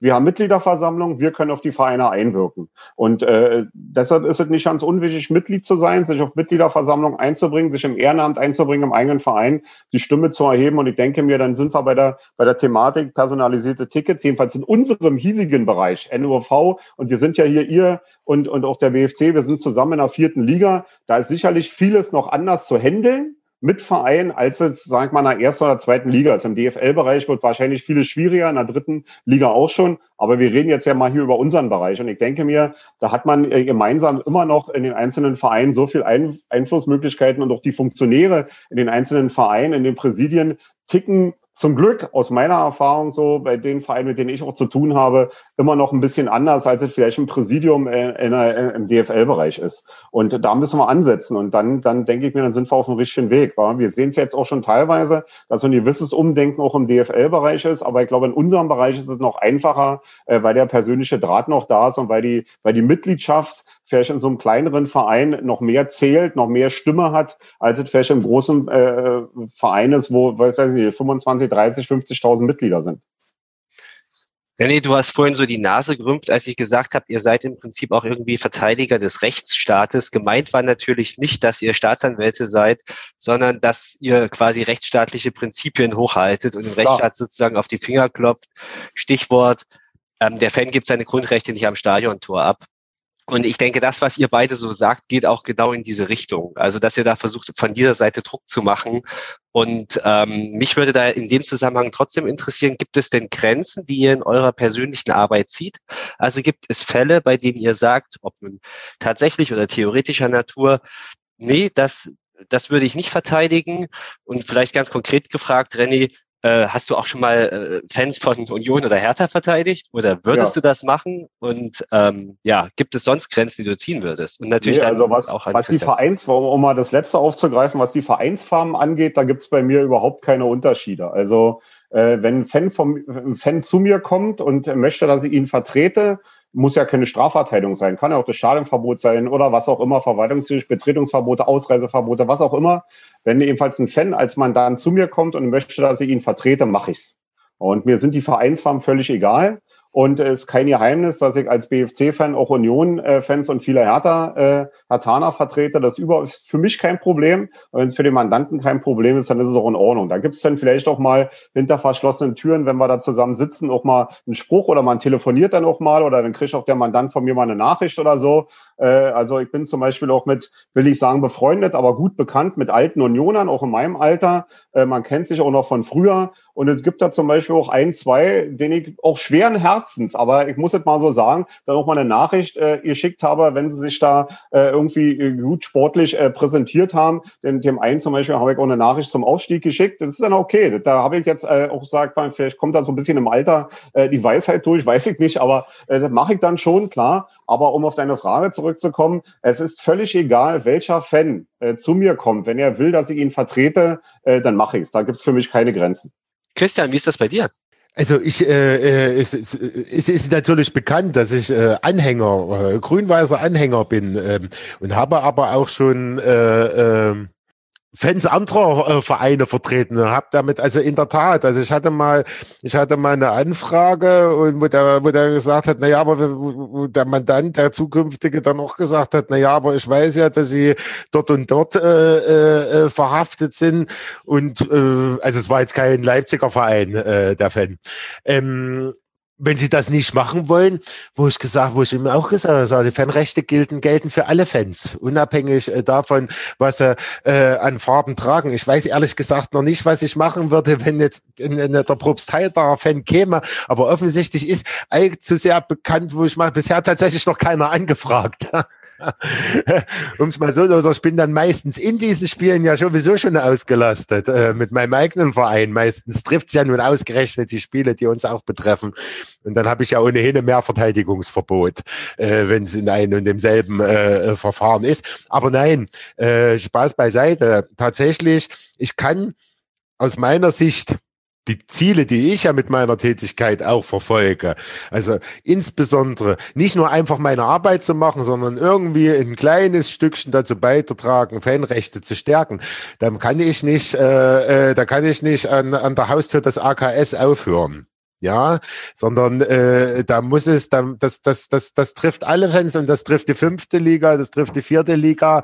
Ja, äh, das ist äh, aus meiner Sicht die, die Probleme und innerhalb der Ligen sind je nachdem, was es ist, äh, äh, teilweise gleich, teilweise manchmal einfach der Größe nach verschieden, aber überall sind Fans und ob ich, ob ich als äh, Frankfurt-Fan äh, bei einem Europacup-Spiel von der Polizei über die Bandung äh, über, über die Bande gehämmert werde, ja, oder ob mir das in der fünften Liga passiert und ob mir das äh, äh, mit einem grün-weißen Schal passiert oder mit einem lila Schal, muss am Ende in der Hinsicht aus meiner Sicht egal sein.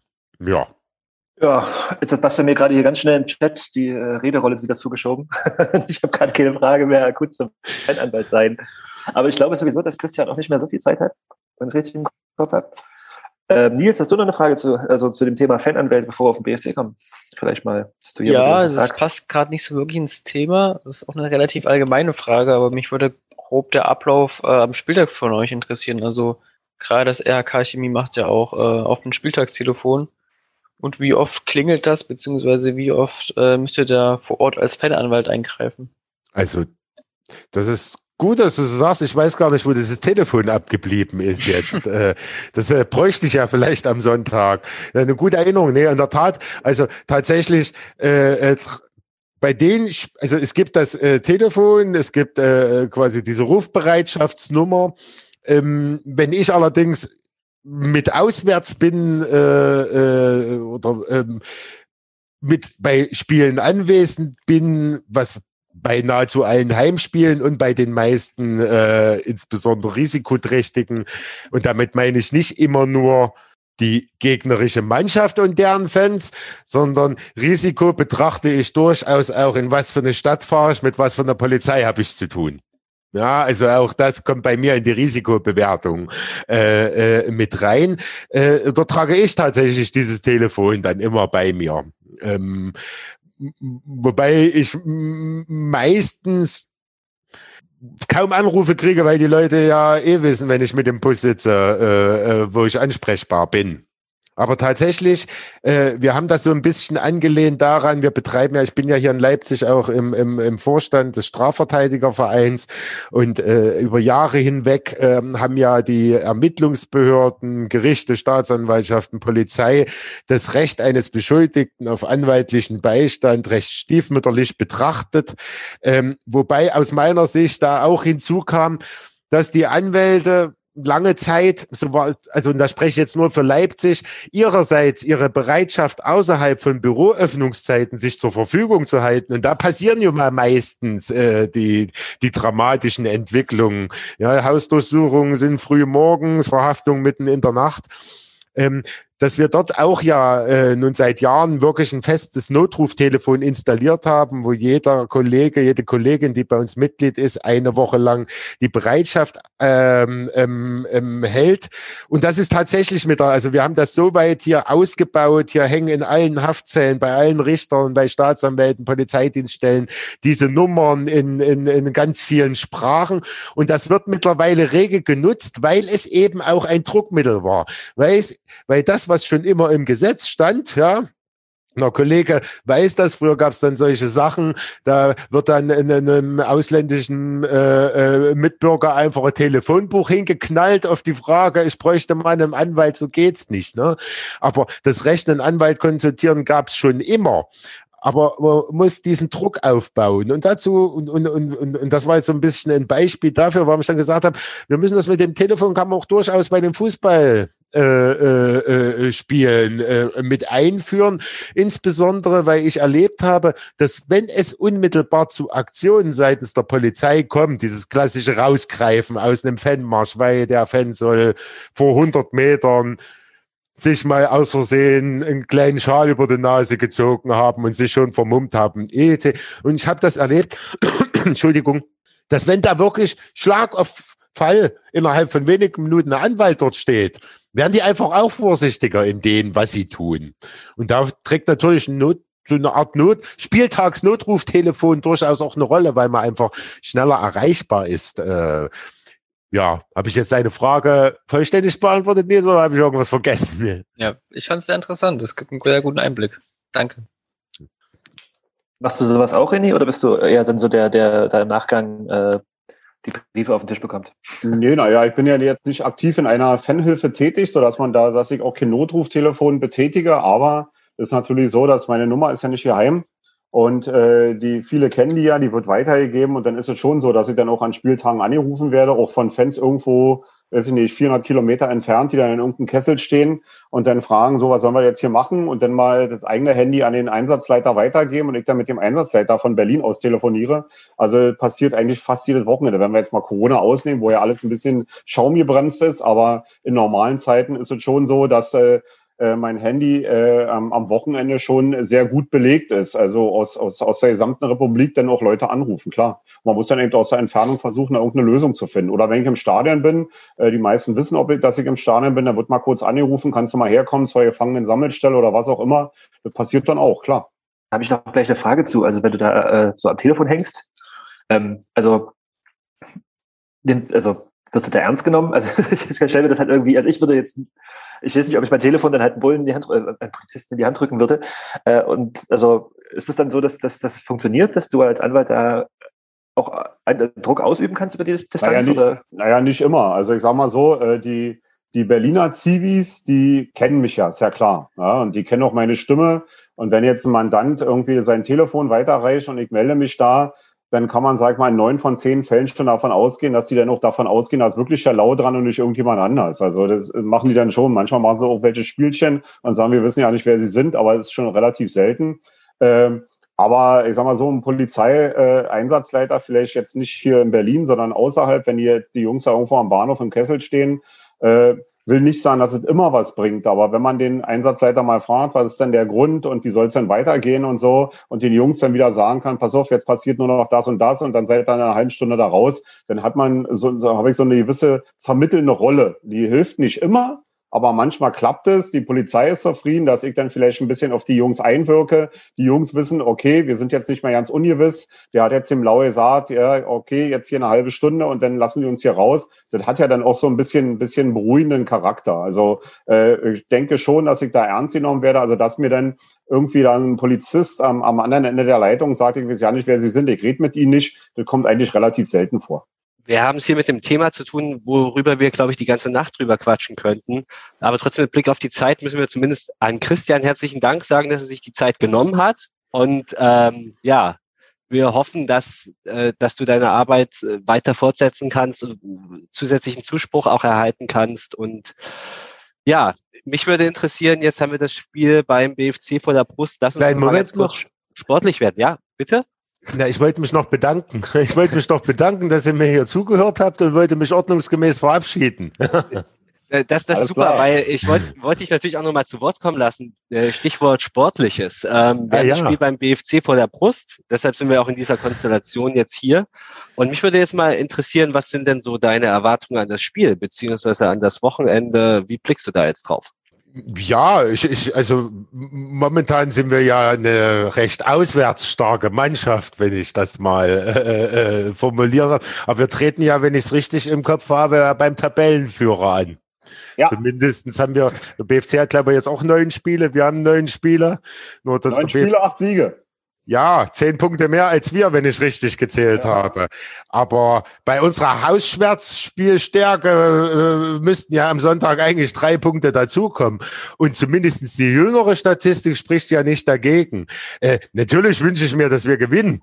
Keine, keine, keine Frage. Aber möge der Bessere gewinnen. Ich hoffe, dass wir das sind. Ähm, Worauf ich mich besonders freue, was kann ich schon mal vorwegnehmen am Sonntag ist, dass wohl mit äh, einer guten Anzahl äh, Chemikern im Sportforum zu rechnen ist. Und also, dass man dann da nicht so ein trostloses Spiel hat wie auf dem Freitagabend gegen Lichtmerk 47 oder irgendwie so äh, gegen Cottbus. Da waren leider äh, nur auch die Gästefans noch nicht zugelassen wegen bestimmter Dinge und so. Aber okay, äh, äh, Gästefans gehören immer dazu und die Chemiker sind ja reisefreudig und das ist mit etwas, wo- worauf sich auch viele BFCer freuen, dass der Gästeblock mal wieder gut gefüllt ist und äh, insgesamt im Stadion eine schöne Stimmung ist. Das ist schon mal, und das mir ist eigentlich, das gehört zur Fußballatmosphäre dazu. Das ist einfach so. Und da äh, ein Spiel ohne Gästefans ist einfach kein richtiges Fußballspiel und das werden wir am Sonntag erleben, dass es anders ist.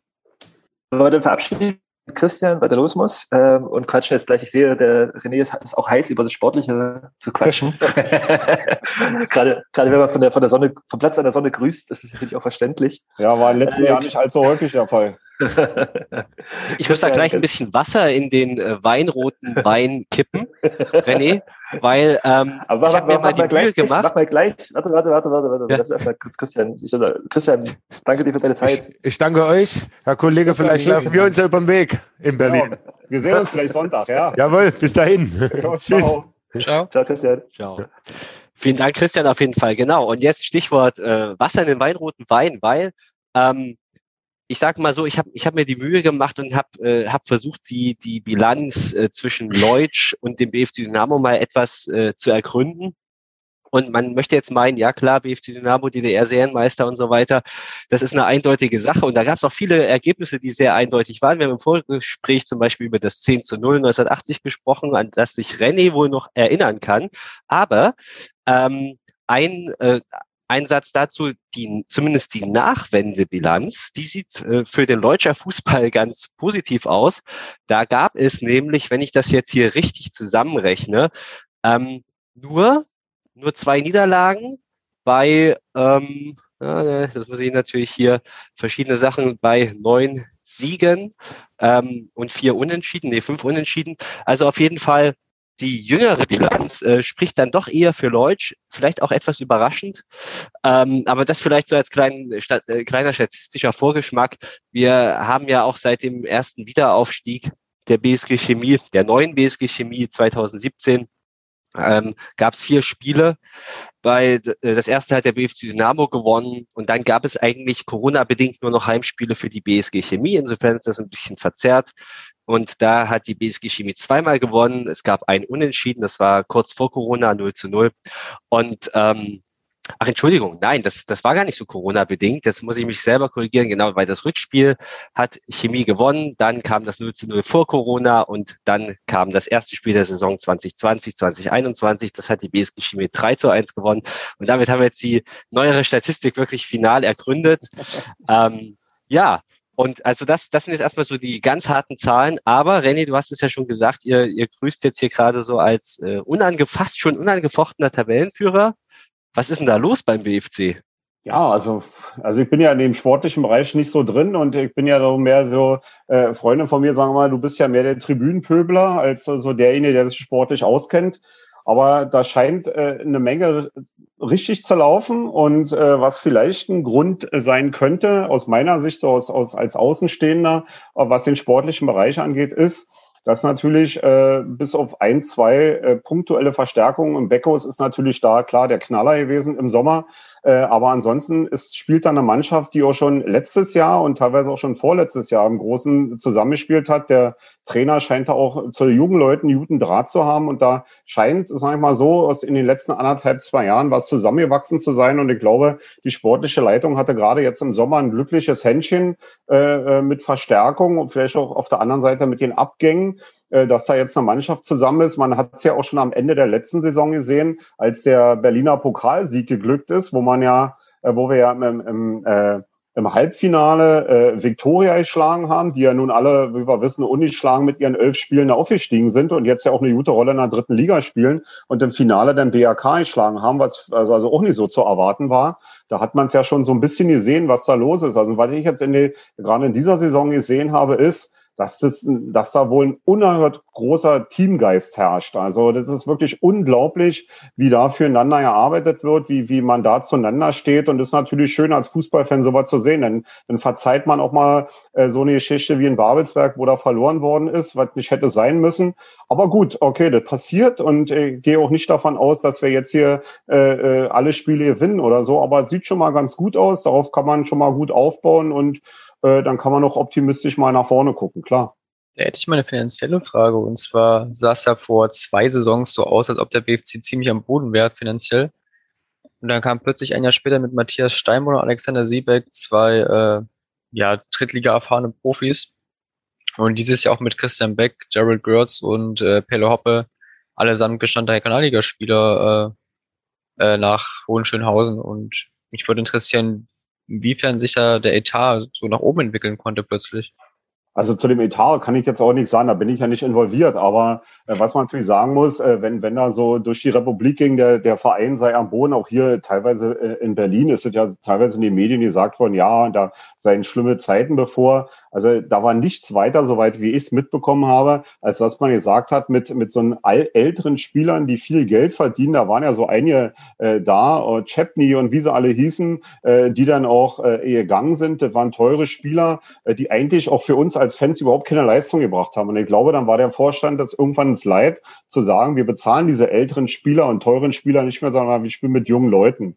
Und äh, ich glaube, da war man dann damals auch so weit zu sagen, wenn wir es eben nicht hinkriegen, dann gehen wir eben drunter und spielen in der Oberliga. Bundesliga.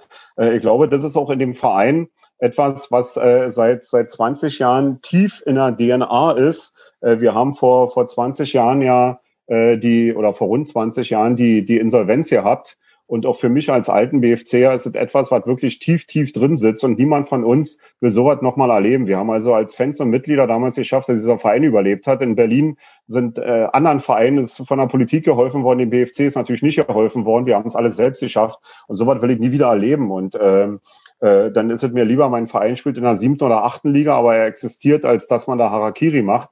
Und ich glaube, diese, diese, äh, dass man kein Harakiri macht, das ist, glaube ich, auch im, im Wirtschaftsrat und beim Präsidium sehr gut angekommen. Und äh, äh ob es da jetzt so nennenswerte, riesige Etaterhöhungen gegeben hat, das weiß ich nicht. Ich weiß nur, äh, dass der Verein nach wie vor, wie ich es gehört habe, auch schuldenfrei ist und dass man da solide wirtschaftet. Und äh, da kann ich nur den Hut vorziehen. Und äh, man muss mal gucken, wie es weitergeht. Klar, aber finanziell, also bange als Fan und Mitglied ist mir jedenfalls nicht, wenn ich äh, an die, an die äh, Akteure im Präsidium und Wirtschaftsrat denke, die da äh, federführend tätig sind. Ich glaube, da haben wir alle äh, derzeit glücklicherweise ein ruhiges Gewissen. Finde ich ganz spannend, weil ich nämlich also so die Außensicht, also, ne, ist halt irgendwie auch schon die, dass ich ähm, irgendwie das, also der BFC hatte sich in einer Saison, ich glaube, das war halt, als wir abgestiegen sind, da wo mehrere Vereine mit so einer Hauruck-Aktion, da gab es, glaube ich, einen direkten Aufstieg und der BFC gehörte da für mich, zumindest habe ich das so von, von Leipzig aus wahrgenommen, zu denen, die jetzt, okay, jetzt versuchen wir und es hat nicht geschafft hat und wo es danach auch hieß, okay, jetzt backen wir wieder kleinere Brötchen. Ähm, und ich gerade, also die Verpflichtung vor der Saison auch so, äh, ja, ich gefragt, okay, warum geht ihr zum BFC? also ganz, ganz blöd gesagt, ne? Also bei Christian Beck zum Beispiel auf jeden Fall.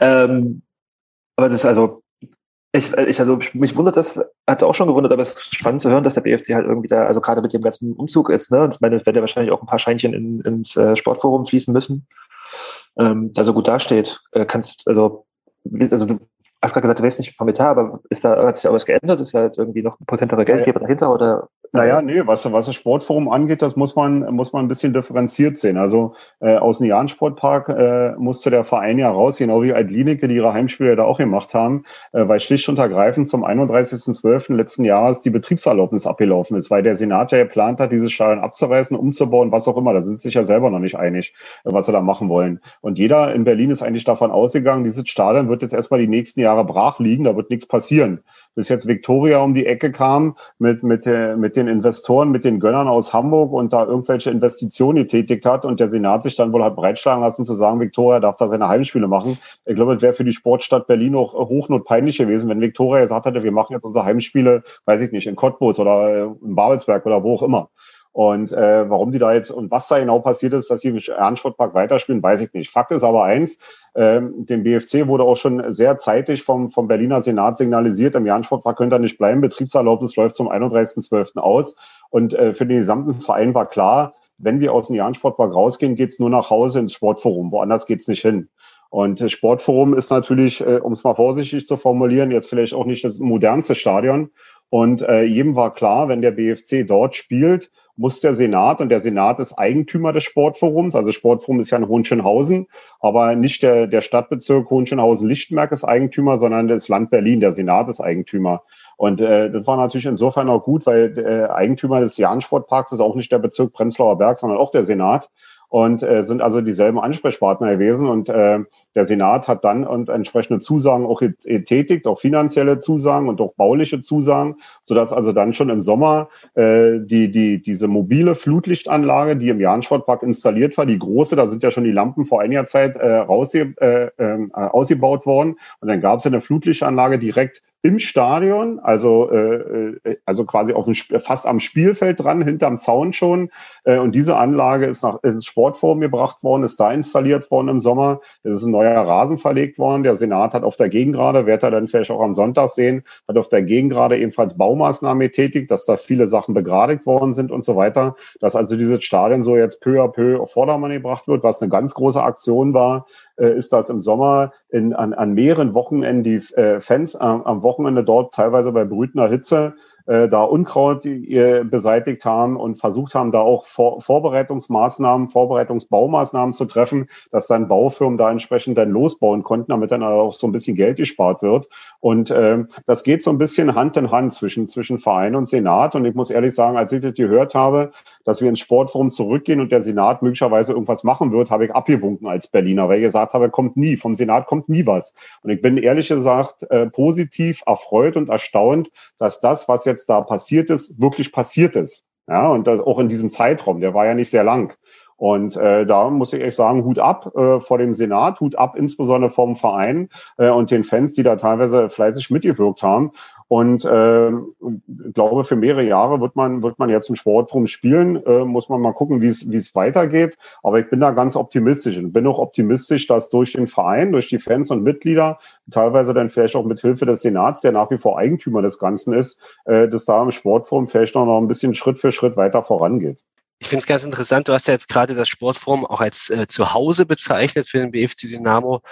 Gleichwohl, ich habe so, glaube ich, im Hinterkopf, dass es über Jahrzehnte im Prinzip so die Haupttrainingsstätte war, wie auch immer, aber gespielt wurde doch eigentlich fast immer im Jahn-Sportpark, beziehungsweise auch ganz früher mal im Stadion der Weltjugend oder wie auch immer.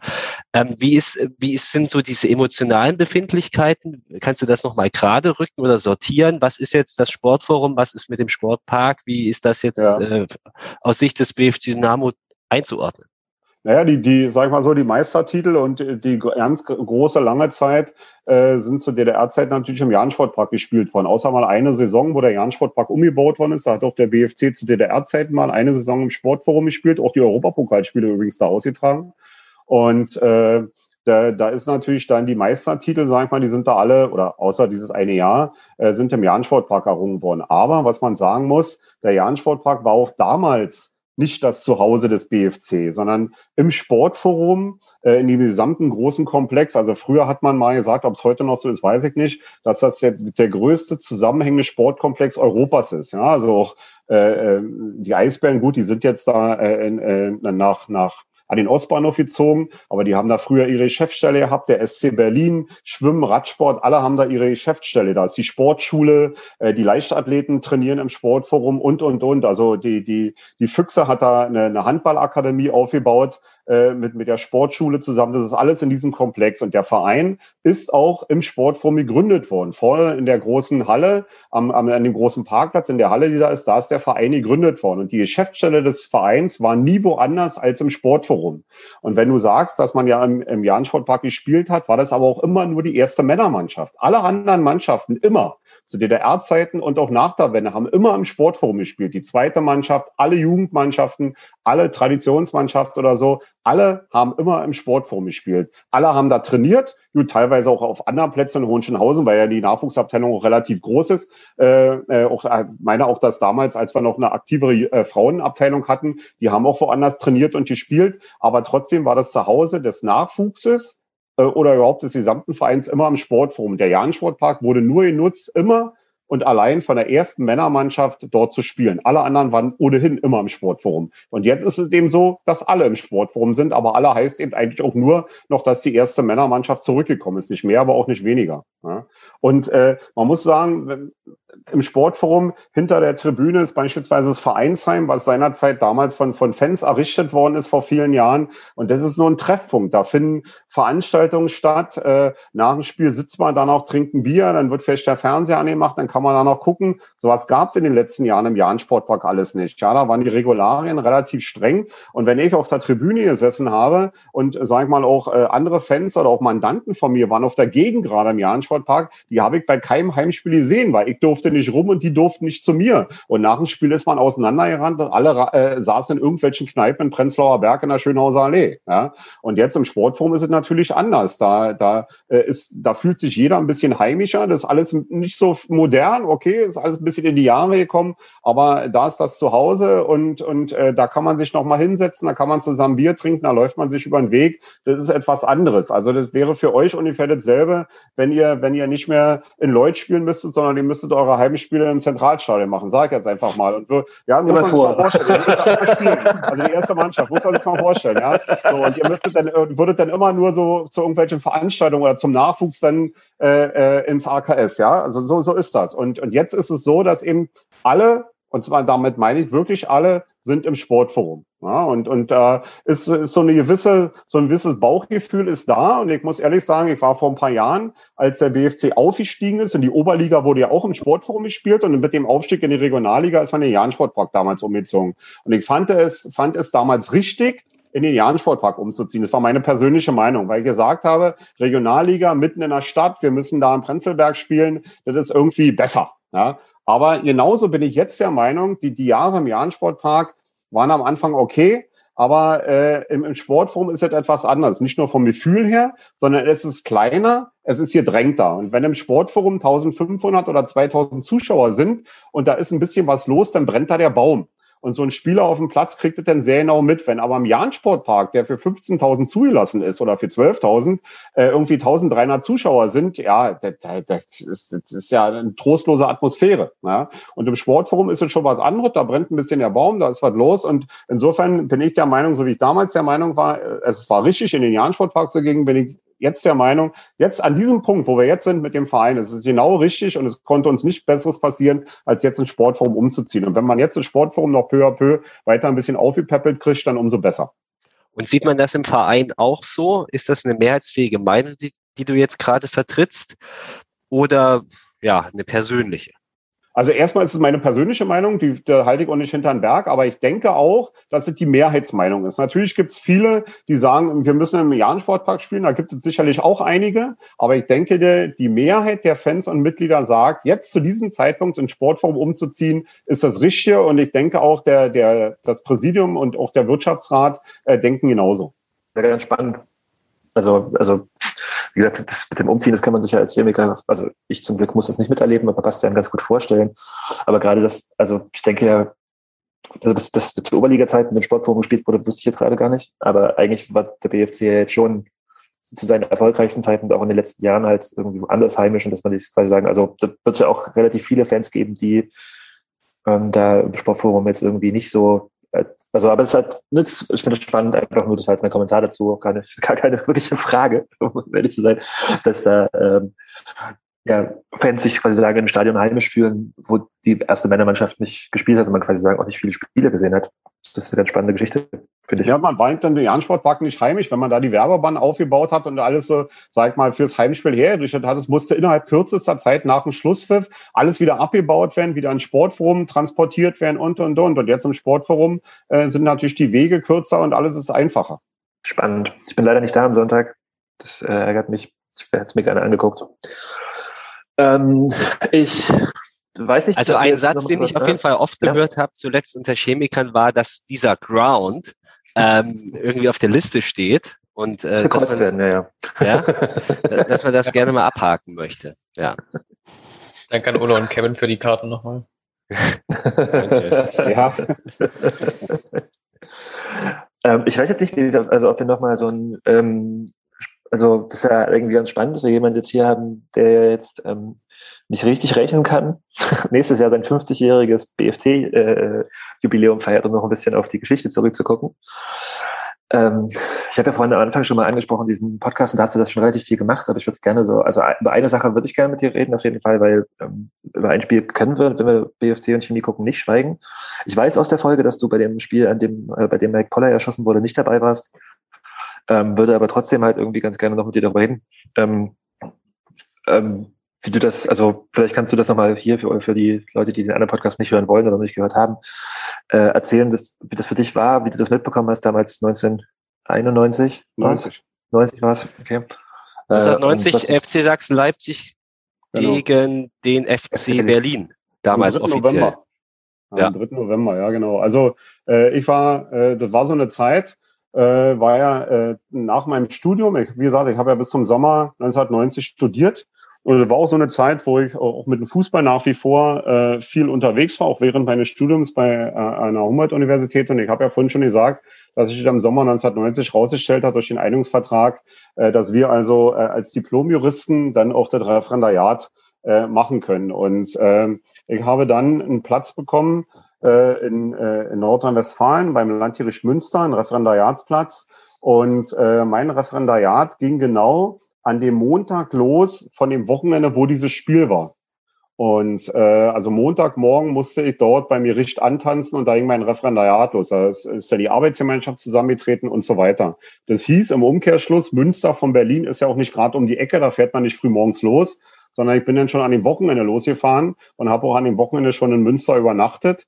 Und äh, das war der Grund, warum ich nicht mit nach Leipzig gefahren bin. Ansonsten wäre, wenn mein Referendariat eine Woche später angefangen hätte, wäre ich in Leipzig gewesen, ganz klar.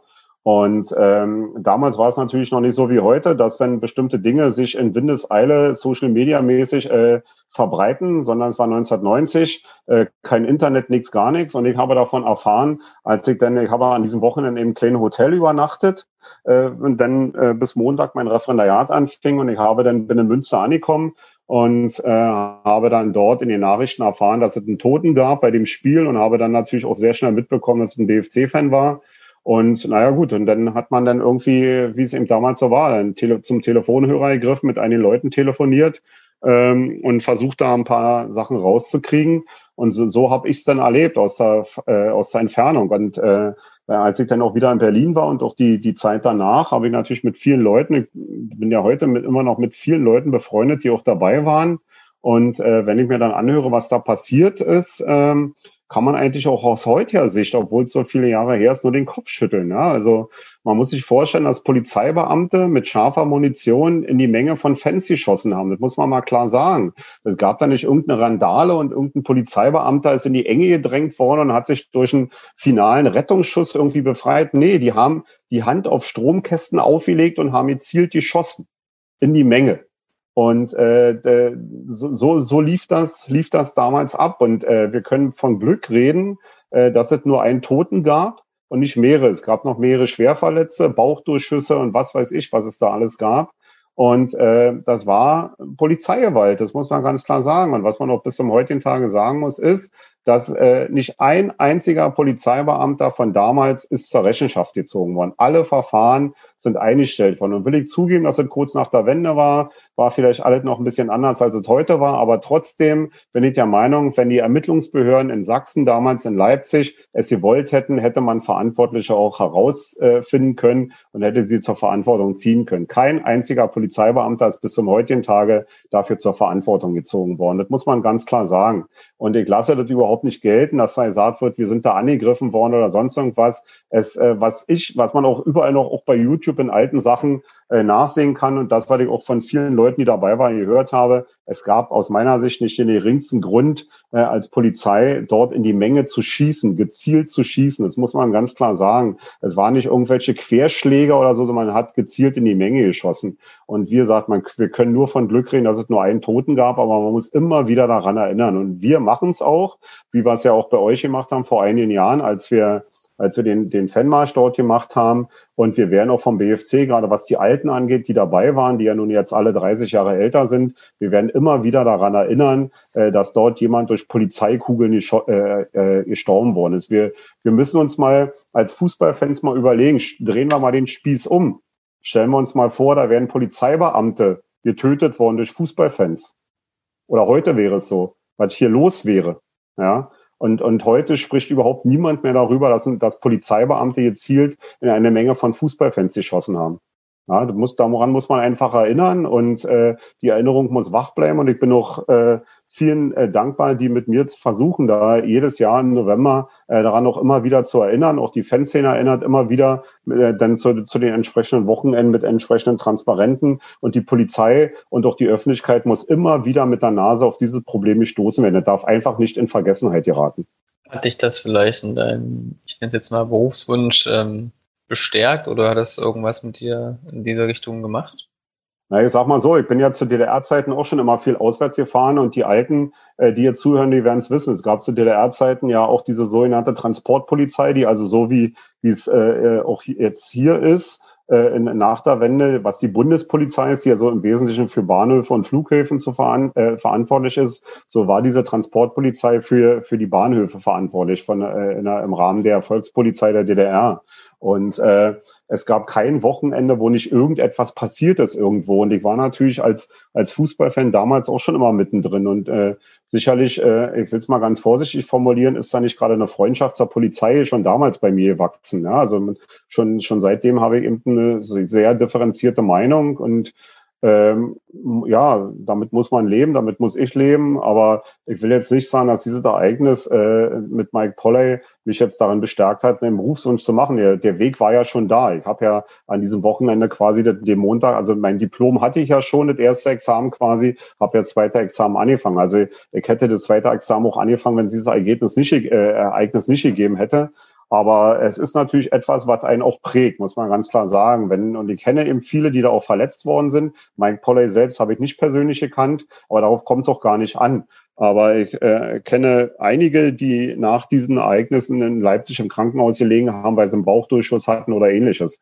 Und äh, das prägt dann einen schon, muss man klar sagen. Also sowas erlebt man nicht oft. Und ich bin ja eigentlich schon auch irgendwie froh, dass ich nicht dabei gewesen wäre, weil wie gesagt, wenn mein Referendariat eine Woche später angefangen äh, hätte, wäre ich dabei gewesen. War. Wer weiß, was denn heute wäre, weiß man nicht.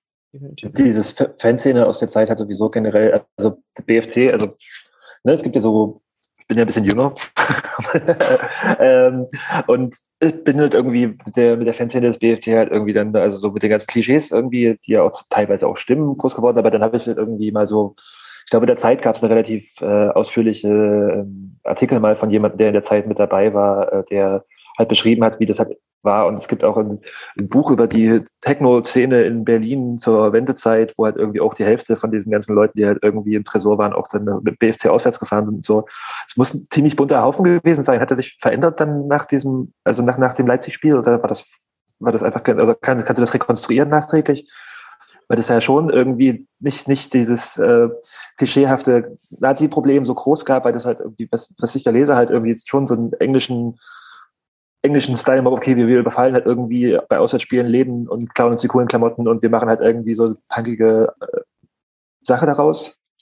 Verstehst du, was ich meine? Oder habe ich es vollkommen ja, falsch? Also ich, ich, sag, ich, sag, mal so, ich sag mal so, äh, die, die Leute, die äh, in, in der Wendezeit und nach der Wende dann auch äh, aktiv dabei waren, waren jetzt nicht wesentlich andere als vor der Wende. Also wir, wir sind da schon im Wesentlichen zusammengeblieben. Es gab nur zwei Dinge. Das eine ist, dass vor der Wende auch viele äh, nach Westberlin ausgereist sind über einen Ausreiseantrag und dann natürlich nach der Wende wieder da waren, ist ja ganz klar. Und das Zweite war, dass natürlich auch diese, diese Zeit, äh, die ja teilweise auch so ein bisschen ja, wild war, ich will es mal ganz vorsichtig formulieren, äh, äh, natürlich auch bestimmte Leute angezogen hat, ganz klar, die vielleicht mit Fußball nicht allzu viel am Hut hatten, äh, die dann aber auch aus meiner Sicht sehr schnell wieder verschwunden waren. Und äh, aber ansonsten denke ich mir, hat hat diese Zeit und auch dieses Ereignis äh, gerade bei uns Alten schon dazu geführt, dass wir relativ zusammengeschweißt sind. Also das muss man klar sagen. Ich bin heute mit, mit Leuten äh, auf der Tribüne befreundet äh, seit 30, seit 40 Jahren. Ja? Und ähm, das, das schweißt schon zusammen so eine Zeit. Und natürlich, und wissen ja alle, die zuhören, dass wir nur als, als BFCer zu DDR-Zeiten, ich sag's mal vorsichtig und in Anführungszeichen nicht die beliebtesten waren und auch nicht so der größte Haufen waren. Also wenn wir auswärts gefahren sind, wir konnten da nicht mehr irgendwie mit zwei oder 3.000 Leuten aufdribbeln, wie Magdeburg, Rostock oder Dresden konnte, äh, sondern wir waren da mit 300, 400 unterwegs, wenn überhaupt. Und äh, das war natürlich etwas, das was zusammengeschweißt hat. Und äh, das, äh, glaube, das ist bei vielen von uns äh, heute, heute noch im Innersten drin. So, so dass dieser gewisse Zusammenhalt zwischen Alten immer noch da ist. Und ich glaube, der rührt auch aus dieser Zeit her. Äh, Stichwort Zuschauer und Fan-Nachwuchs. Du hast es vorhin auch schon mal angesprochen. Bei dir ist das ja eine relativ klare Sache. Du bist einfach, seitdem du denken kannst, irgendwie BFCer. Ähm, welches Identifikationsangebot macht denn der Verein aus deiner Sicht heute jungen Fans? Wo steht der Verein und was würdest du so über die Fankultur sagen? Naja, also erstmal muss man ja sagen, wir, wir sind Teil dieser Stadt. Ja, also es ist eine Stadt, in der fast vier Millionen Menschen leben und in der zwei Bundesligisten spielen. Und jetzt seit dieser Saison auch ein Drittligist, wobei man den fanmäßig natürlich nicht ernst nehmen kann. Ja, also den kann man wahrscheinlich ins Skat drücken. Aber, aber ansonsten muss man sich ja mal überlegen, wir leben in einer vier Millionen Stadt und jetzt wird ein Junge, der vielleicht irgendwo äh, in Hohenschönhausen oder bei BSC Reberge, bei Reinickendorfer Füchse, wie auch immer, äh, der spielt da Fußball und will dann Fußball sehen, will ins Stadion gehen. Und äh, dass der sich dann möglicherweise mehr dazu entschließt, äh, nach Köpenick oder nach Charlottenburg zu fahren, weil er da Bayern München, Borussia Mönchengladbach oder Borussia Dortmund sehen kann und nicht im Sportforum oder bis zur letzten Saison im Jahn-Sportpark Budissa Bautzen, VfB Auerbach oder Meuselwitz sehen kann. Ich will diesen Verein nicht zu nahe treten, aber sie können sicherlich fanmäßig und von der, von der Anschauung her nicht mit Borussia Dortmund und Bayern München äh, gleichziehen. Und dass dann so ein junger Fußballfan vielleicht mehr Lust hat, äh, nach Köpenick ins Stadion zu gehen oder nach Charlottenburg, kann ich menschlich äh, und also meine, wenn ich mal zurückdenke, gut nachvollziehen. Und deshalb ist es natürlich für den BFC schwierig, muss man ganz klar sagen. Es ist eine schwierige Zeit, da äh, junge Fans ranzuholen. Und äh, ich glaube, das hat eine Weile bei uns allen, auch bei uns, bei uns Alten gedauert, bis wir gemerkt haben, irgendwann äh, sitzen wir zu Hause unterm Weihnachtsbaum mit unseren Enkeln und dann geht aber keiner mehr zum BFC. Und äh, ich glaube, hat doch bei mir lange gedauert, bis man dann irgendwann mal klar gemacht hat, da fehlt irgendwo was. Und äh, ich glaube, dann hat vor ein paar Jahren ein Umdenken äh, eingesetzt, äh, sowohl beim Verein, bei den Verantwortlichen, als auch bei vielen älteren BFC-Fans. Und da ich gar nicht mal nur, nämlich nicht nur die von der Tribüne, sondern auch ganz normale ältere Fans, ähm, dass man dann sagt, also hier fehlt was und wir müssen die Jungen unterstützen. Und ich glaube, der Verein macht da schon ganz gute Arbeit, dass er die Jungs noch unterstützt, äh, wo man kann. Die haben Ansprechpartner, die, die haben äh, teilweise auch eine gute Bewegungsfreiheit, was den Verein angeht. Sie kriegen Unterstützung von anderen Fangruppen und wir unterstützen sie auch. Und ich kann da eigentlich, äh, also sagen wir so, ich freue mich, dass da so viele jüngere Fans jetzt immer mehr zum BFC finden und das unter dieser sag ich mal, in dieser Stadt, ja, mit zwei Bundesligisten, ein Handball-Bundesligisten, Basketball-Bundesligisten. Wir haben die Eisbären, wo, wo vor Corona-Zeiten äh, jede Woche die Halle mit 14.000 voll ist und so. Äh, das ist natürlich schon eine große Konkurrenz. Und äh, wenn man es dann gelingt, äh, immer mehr jüngere Leute auch ranzuholen, denke ich mir, dann ist das schon Erfolg. Und wir können sicherlich nicht kurzfristig davon träumen, dass jetzt äh, jede zweite Woche im Sportforum irgendwie 5.000 oder 8.000 Leute sind. Das sicherlich nicht äh, unter den Umständen, aber äh, kleine Schritte, sag ich mal, was, was die Fanbase angeht und vielleicht auch mit sportlichen Erfolg und mit, mit Angeboten den Fans zu machen, jetzt auch im Sportforum mit dem Vereinsheim und so, denke ich mir, da kann es in kleinen Schritten vorwärts gehen. Da bin ich ganz optimistisch. Ich habe mir vorhin mal die Zuschauerentwicklung aufgerufen ähm, zum BFC Dynamo. Da sind mir ein paar Besonderheiten aufgefallen. Ähm, zum Beispiel, klar, dass nach der Wende die Zuschauerzahl eingebrochen ist, ist jetzt vielleicht wenig überraschend. Ähm, es gab dann aber auch immer mal so Aufwärtsbewegungen, die ich mir gar nicht so unbedingt erklären kann. Zum Beispiel in der Saison 17, 18, wo wir ja auch die Klingen gekreuzt haben, da hat Chemie auch in der Regionalliga Nordost gespielt. Da waren plötzlich im Schnitt immerhin 2000 Zuschauer beim BFC Dynamo um da in der Folgesaison, also 18, 19, den Schnitt dann abstürzen zu lassen auf 635. Das ist extern jetzt erstmal überhaupt nicht erklärbar. Ähm, natürlich auch mit Tabellenplätzen kann man es erklären. Ja, also in der 17, 18er Saison war der BFC einfach sehr viel ambitionierter unterwegs als 18, 19, wo es dann eher Richtung unten ging. Aber kannst du mir das irgendwie erklären, so als Außenstehenden, wie, wie diese Volatilität da zustande kommt? Nee, also ich kann es auch nicht sagen. Ich bin, wenn wenn wenn es mir möglich ist, bin ich immer da. Und äh, kann ich dir so auch nicht erklären. Ich weiß es nicht, äh, was, was in dem, in, in dem Kopf äh, des, äh, so manchen Fans denn äh, da vorgeht, weil man sieht's ja dann auch, der BFC hat sich ja in den letzten Jahren auch erfreulicherweise häufig für den DFB-Pokal qualifiziert. Ja. Und wenn es ja nicht gerade so eine Spiele waren wie gegen FSV Frankfurt, wo wir in der einen Saison ja gespielt haben, sondern es waren ja dennoch jetzt Spiele gegen, gegen, ähm, gegen Schalke beispielsweise, das war ja im, im Jahn-Sportpark. Der Jahn-Sportpark war ausverkauft mit 14.000. Da, da brannte der Baum und war Montagabend um 18 Uhr. Ja? Und äh, da, da sieht man ja, was für ein Potenzial da ist. Und ich würde mir bloß wünschen, dass diese Leute, die da hinkommen, und ich will ja niemandem unterstellen, dass er da Erfolgsfan ist oder so, sondern dass sie wirklich BFC-Fans sind, dass man einfach mal seinen Arsch hochkriegt und dann eben auch mal bei so einem Spiel äh, auf, einen, auf einen Sonntagnachmittag gegen VfB Auerbach jetzt ins Sportforum kommt. Ja? Und äh, äh ich kann es nicht erklären, ich weiß nicht, woran es liegt. Man kann nur als, als wir als Fans und Mitglieder und auch der Verein kann nur Angebote machen. Ja, und äh, jetzt in dieser Saison scheint es ja so zu sein, dass es wieder ein bisschen aufwärts geht. Ja, und das ist ganz erfreulich. Und dann hoffen wir mal, dass es so weitergeht. Aber äh, rational erklären kann ich es nicht. Du hast ja selber gesagt, zu DDR-Zeiten wart ihr nicht die beliebtesten. Ich würde fast sagen, ich trete euch nicht zu nahe, wenn man sagt, es ist bis heute wahrscheinlich irgendwie so, weil dieser Ruf natürlich immer noch ein bisschen nachhängt. Wie sehr nervt das? Und ähm, ist das eher, ist das ein Problem oder ist das vielleicht eher eine Chance, dass man quasi ja bis heute vielleicht auch als der, der Lieblingsverein der äh, DDR-Oberen gilt? Ja, also wieder andere Leute drüber denken und mit Stasi und DDR-Oberen und so, das ist mir jetzt nach 30 Jahren, mir ist das sowas von egal, muss ich ehrlich sagen. Ja, also ähm, wenn äh, in diesem Verein sind Leute, teilweise Leute tätig, auch als Trainer oder so, äh, die sind alle nach der Wende geboren. Also es gibt niemanden in diesem Verein, der irgendeine verantwortliche Position vor der Wende in diesem Verein hatte. Äh, Im Wirtschaftsrat, im Präsidium sind Leute aus dem Osten, Leute aus dem Westen, ja, teilweise auch Leute aus dem Osten, die nach Berlin zugezogen sind, die also auch vor der Wende nichts mit BFC zu tun hatten. Also ich will jetzt nicht sagen, dass wir ein normaler Verein sind. Das will ich uns auch gar nicht bezeichnen, aber wir sind ein Verein, der von dem, was er früher mal war, jetzt weg ist. Ja, ob das jetzt normal ist, weiß ich nicht. Ich glaube, wir sind immer noch nicht normal. Also das soll auch nicht so sein. Ähm, und äh, wenn, wenn wir eben heute noch irgendwo hinkommen und man, man hasst uns noch und man brüllt mir Stasi entgegen, äh, ja, so what, äh, sollen sie machen. Also es ist mir eigentlich relativ egal, weil mich interessieren nicht die anderen, sondern mich interessiert mein Verein.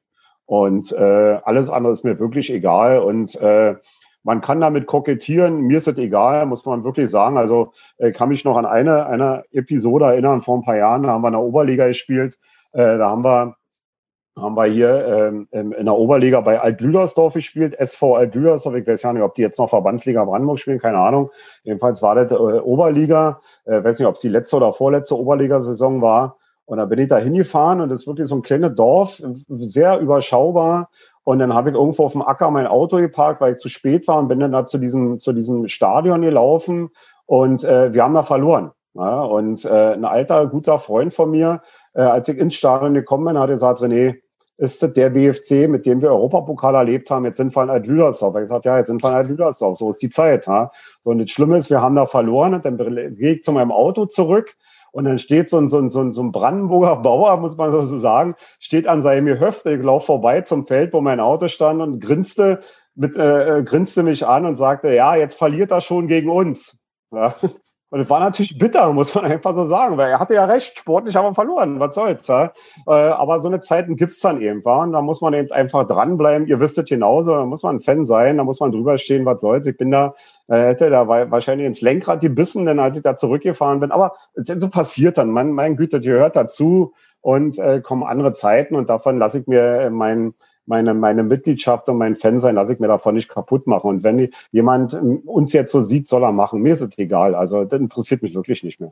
Wobei man natürlich sagen muss, habe ja vorhin gesagt, dass ich Kontakt auch zu alten Unionern habe.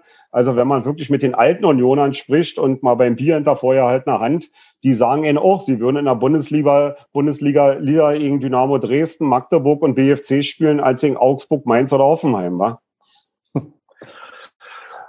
äh, hast du mit dem letzten Satz meine, meine schöne Frage. Nein, ist gut. Äh, ich, das Ding ist, du hast es ja vielleicht auch mehrfach gelernt, ne? Also ich meine, ich, wenn ich gerade daran denke, also es gibt so für mich immer, ist halt das, das der BFC Dynamo ist ja quasi sagen, der Verein, wo man immer schön plakativ die, die Nachwendezeit und diese ganzen Regelungen, die halt irgendwie da meiner Meinung nach die Ostvereine krass, ähm, ich sage jetzt mal, zerfickt haben, äh, wo quasi sagen, ne, zehnmal Erfolge Meister, dann schafft man es äh, in der letzten Saison halt irgendwie nicht, sich da zurückzuhalten. Auf einmal geht es gegen Blau-Weiß 2, also Blau-Weiß 90, Berlin 2. War das nicht auch schon mal so der Moment, wo du dich gefragt hast, so, äh, okay, was machen wir jetzt hier? 1991, 92? Nee, also, also da gab es ja diese Qualifikationsrunden immer. Wa? Also gab ja ein paar Jahre hintereinander diese Qualifikationsrunden und da ist es ja leider nicht geglückt, sich irgendwie für höheren Fußball zu qualifizieren. Aber für mich war das wirklich so, ich habe das damals nicht ganz so dramatisch gesehen, weil ich mir dachte, okay, ähm, dann machen wir nächste Saison, schaffen wir da eben. Also das war jetzt für mich nicht das ganz große Problem. Aber jetzt in, in der Rückschau nach 30 Jahren muss man natürlich sagen, das war das Entscheidende dafür, dass, dann, dass man nie wieder hochgekommen ist. Ja, wenn man also damals es vielleicht geschafft hätte, in den, in den großen Fußball hochzukommen, erste, zweite Bundesliga, dann wäre man möglicherweise heute da, wo Hansa Rostock oder Dynamo Dresden steht. Ja, ist ganz klar. Und ähm, das haben wir nicht geschafft. Und wie gesagt, damals habe ich es nicht so schlimm gesehen, weil ich immer dachte, schaffen wir schon, kriegen wir schon hin. Äh, wir haben es nicht geschafft und dann kam der große Abstieg und dann kam äh, Verbandsliga mit Insolvenz und Oberliga und, und, und und das ganze Programm und so eine Spiele wie in Aldülersdorf, was ich gerade gesagt habe. Äh, aber gut, das gehört dann halt dazu und äh, es hat äh, ein bisschen genervt, das hat vor allen Dingen wehgetan, äh, so eine Spiele, aber äh, ihr seid genauso Fans von eurem Verein wie von meinem Verein, dann bleibt man bei, was soll's. Also für mich ist einfach, was ich vorhin schon gesagt habe, wichtig, dass dieser Verein existiert, den wir alle äh, als Fans und Mitglieder in den letzten Jahrzehnten am Leben erhalten haben. Und für, für mich äh, muss ich auch mal mit, mit, mit Rainer Lüttke, mit dem Fanbeauftragten vom BFC, den ich ja nur schon viele, viele Jahre kenne, äh, dem, dem äh, wir äh, grinsen immer heute beim Bier über eine kleine Geschichte. Das war eben die Insolvenzzeit vom BFC. Und da war klar, der BFC wird in die Insolvenz gehen. Und dann hat der BFC irgendwo im Wedding, ich weiß es nicht mehr genau, ein Pokalspiel gehabt oder so. Und das war damals andeutungsweise, Entschuldigung, äh, hatten alle befürchtet, das war jetzt das letzte Spiel. Und da habe ich dann auf diesem Sportplatz im Wedding gestanden, habe Rotzblubbern geheult und war völlig durch, weil mir klar war, zu dem damaligen Zeitpunkt, ich habe jetzt das letzte Spiel meines Vereins gesehen. Der wird jetzt in die Insolvenz gehen, der wird abgewickelt, der Verein wird aufgelöst. Und äh, dass wir es dann geschafft haben, die, die, die anderthalb, zwei Jahre danach den Verein äh, am Leben zu erhalten und zum neuen Leben zu erwecken. Das ist äh, auf, uns, auf unser aller positiver Mist gewachsen. Darauf können wir stolz sein. Uns hat niemand geholfen, äh, wie anderen Vereinen in dieser Stadt. Und äh, darauf können wir stolz sein. Das ist für mich das Wichtigste, dass es diesen Verein gibt. Und ob der dann angefeindet wird oder nicht, ist mir sowas von egal. Ja, also da ist so, also ich habe ich hab ja die Frage gestellt, da ist schon so ein gewisser Trotz rauszuhören. Ne? Also du, du bist ein bisschen genervt wahrscheinlich auch davon, von diesem Image, dass das euch so ein bisschen hinterherhinkt, beziehungsweise vorauseilt, besser gesagt, und dass man vielleicht auch nicht hundertprozentig wieder los wird. Und ähm, aber klar, jetzt, äh, jetzt ist es irgendwie so 30 Jahre später. Ähm, die Verantwortlichen sind völlig andere und der BFC ist irgendwie auch dabei, eine neue Identität anzunehmen. Und das war eigentlich so eine Frage, auf die ich vorhin hinaus wollte. Wo siehst du denn sozusagen die, die Nische, sage ich jetzt mal. In, ich meine, klar, Berlin ist eine vier Millionen Stadt und da gibt es ganz viele, da, da kann man wahrscheinlich auch mit fünf oder sechs oder sieben Vereinen irgendwie äh, vor vielen Zuschauern Fußball spielen. Aber äh, was, wo, wo siehst du denn so die Nische des BFC? Was, was macht ihn vielleicht einmalig und wo, wo ist die Abgrenzung gegenüber anderen Vereinen, die es in Berlin gibt? Zahlreich. Naja, also ich glaube, ich glaube, äh, weiß nicht, ob es eine Nische ist, aber in, insofern schon ein besonderer Verein, dass dass äh, so wie es jetzt seit einigen Jahren ist mit dem jetzigen Präsidium und Vorstand, dass äh, äh, Fans, Mitglieder und, und, und Funktionäre im Verein gleich ticken. Und äh, ich glaube, soweit findet man nicht bei vielen Vereinen. Es gibt kaum gegeneinander sondern nur ein Miteinander und ist schon etwas Besonderes. Und man fühlt sich dann einfach wohl, äh, wenn man da hinkommt und selbst wenn nur 600 Mann im Stadion sind, aber man weiß, wenn man da den Präsidenten oder äh, dem Wirtschaftsrat äh, über den Weg läuft, dass die genauso denken wie wir als Fans. Also es gibt da kaum Gegeneinander. Äh, die, ich will nicht sagen, dass die Mitgliederversammlungen jedes Jahr harmonisch sind. Das sicherlich nicht. Natürlich gibt es da auch harten Streit, aber es gibt immer Lösungen. Und äh, man merkt einfach, dass alle immer an Lösungen interessiert sind. Und das ist äh, etwas, was, was für mich schon besonders ist in diesem Verein. Wenn ich dann mal so in andere äh, Vereine in dieser Stadt gucke, was da bei Mitgliederversammlungen teilweise los ist oder auch sonst mit irgendwelchen Anführungszeichen Fanaufständen, äh, ist das schon etwas anderes. Und da liegt vielleicht auch die Chance des äh, Vereins, dass man in dieser Atmosphäre das vielleicht auch schafft, äh, etwas nach oben zu krabbeln. Aber ansonsten eine Nische will ich ja nicht haben. Also das das äh, brauche ich nicht. Und eine Frage vielleicht noch dazu, trotzdem an die Berliner Konkurrenz oder mit Blick auf die Berliner Konkurrenz. Ich bin ja nun auch, das ist ja jetzt kein Geheimnis, ich bin nun auch Wahlberliner, obwohl mein Herz irgendwie in Leutsch äh, beheimatet ist sozusagen. Und ich nehme das hier alles auch sehr interessiert wahr, was in Berlin abgeht. Und ähm, aber natürlich auch mit einer gewissen Distanz.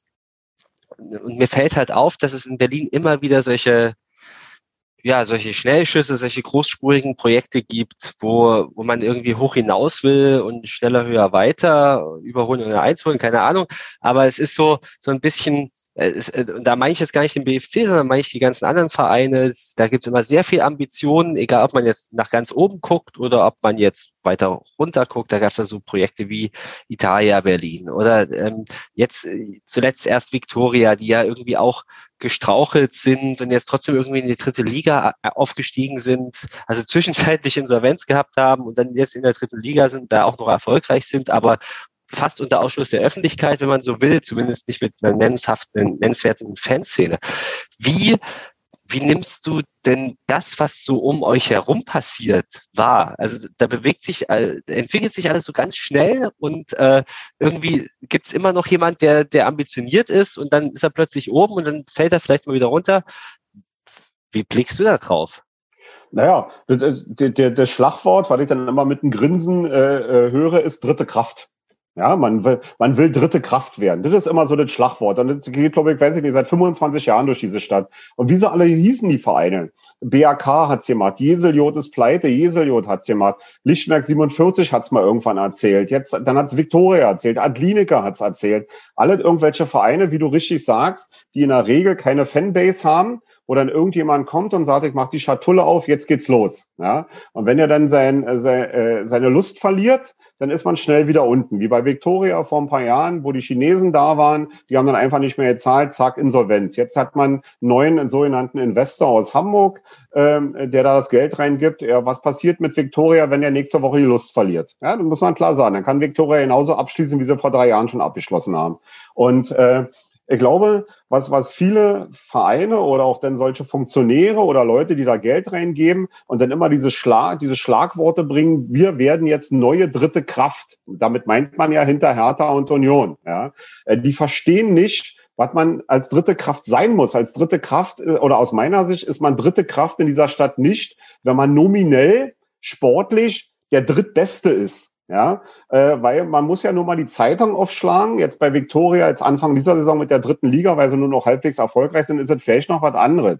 Aber wir könnten ja in den letzten Jahren, wo diese sogenannten dritten Kräfte versucht haben, nach oben zu kommen, mal die Zeitung aufschlagen, über wen sie berichtet haben. Die haben über Hertha berichtet, über Union berichtet über BFC berichtet. Und vielleicht nochmal, wenn es ein bisschen hoch und runter ging, über Tennis Borussia. Aber über die Vereine, die interessiert niemand. Ja, und dritte Kraft ist man nicht, wenn man sportlich, sagt man, in einer dritten Liga oder einer Regionalliga auf dem ersten oder dritten Platz steht äh, und dann der sportlich nächste hinter Hertha und Union ist, sondern dritte Kraft hat ja mehr zu tun. Das merkt ihr ja bei euch in Leutsch auch. So ein Verein lebt, so ein Verein lebt von seinen Fans, von seinen Mitgliedern, äh, vom, vom Renommee. Äh, spricht man über den in der Stadt und so, hat, hat der äh, äh, Zug äh, auf die Leute. Ja, wir müssen auch noch nichts vormachen. Bei BFC, was ich vorhin schon sagte, waren gegen Schalke im DFB-Pokal in der ersten Runde war der Jahn-Sportpark ausverkauft, da waren 15.000. Nun überlegen wir uns mal, Altlinike hätte gegen Schalke gespielt. Glaubt ihr denn im Ernst, dass da 15.000 im Jahn-Sportpark gewesen wären? Ja, und das sind Dinge, das macht eine dritte Kraft aus, dass man als Verein lebt, dass man Fankultur lebt, dass dieser Verein lebt, dass der Verein wahrgenommen wird in der Stadt, dass der Verein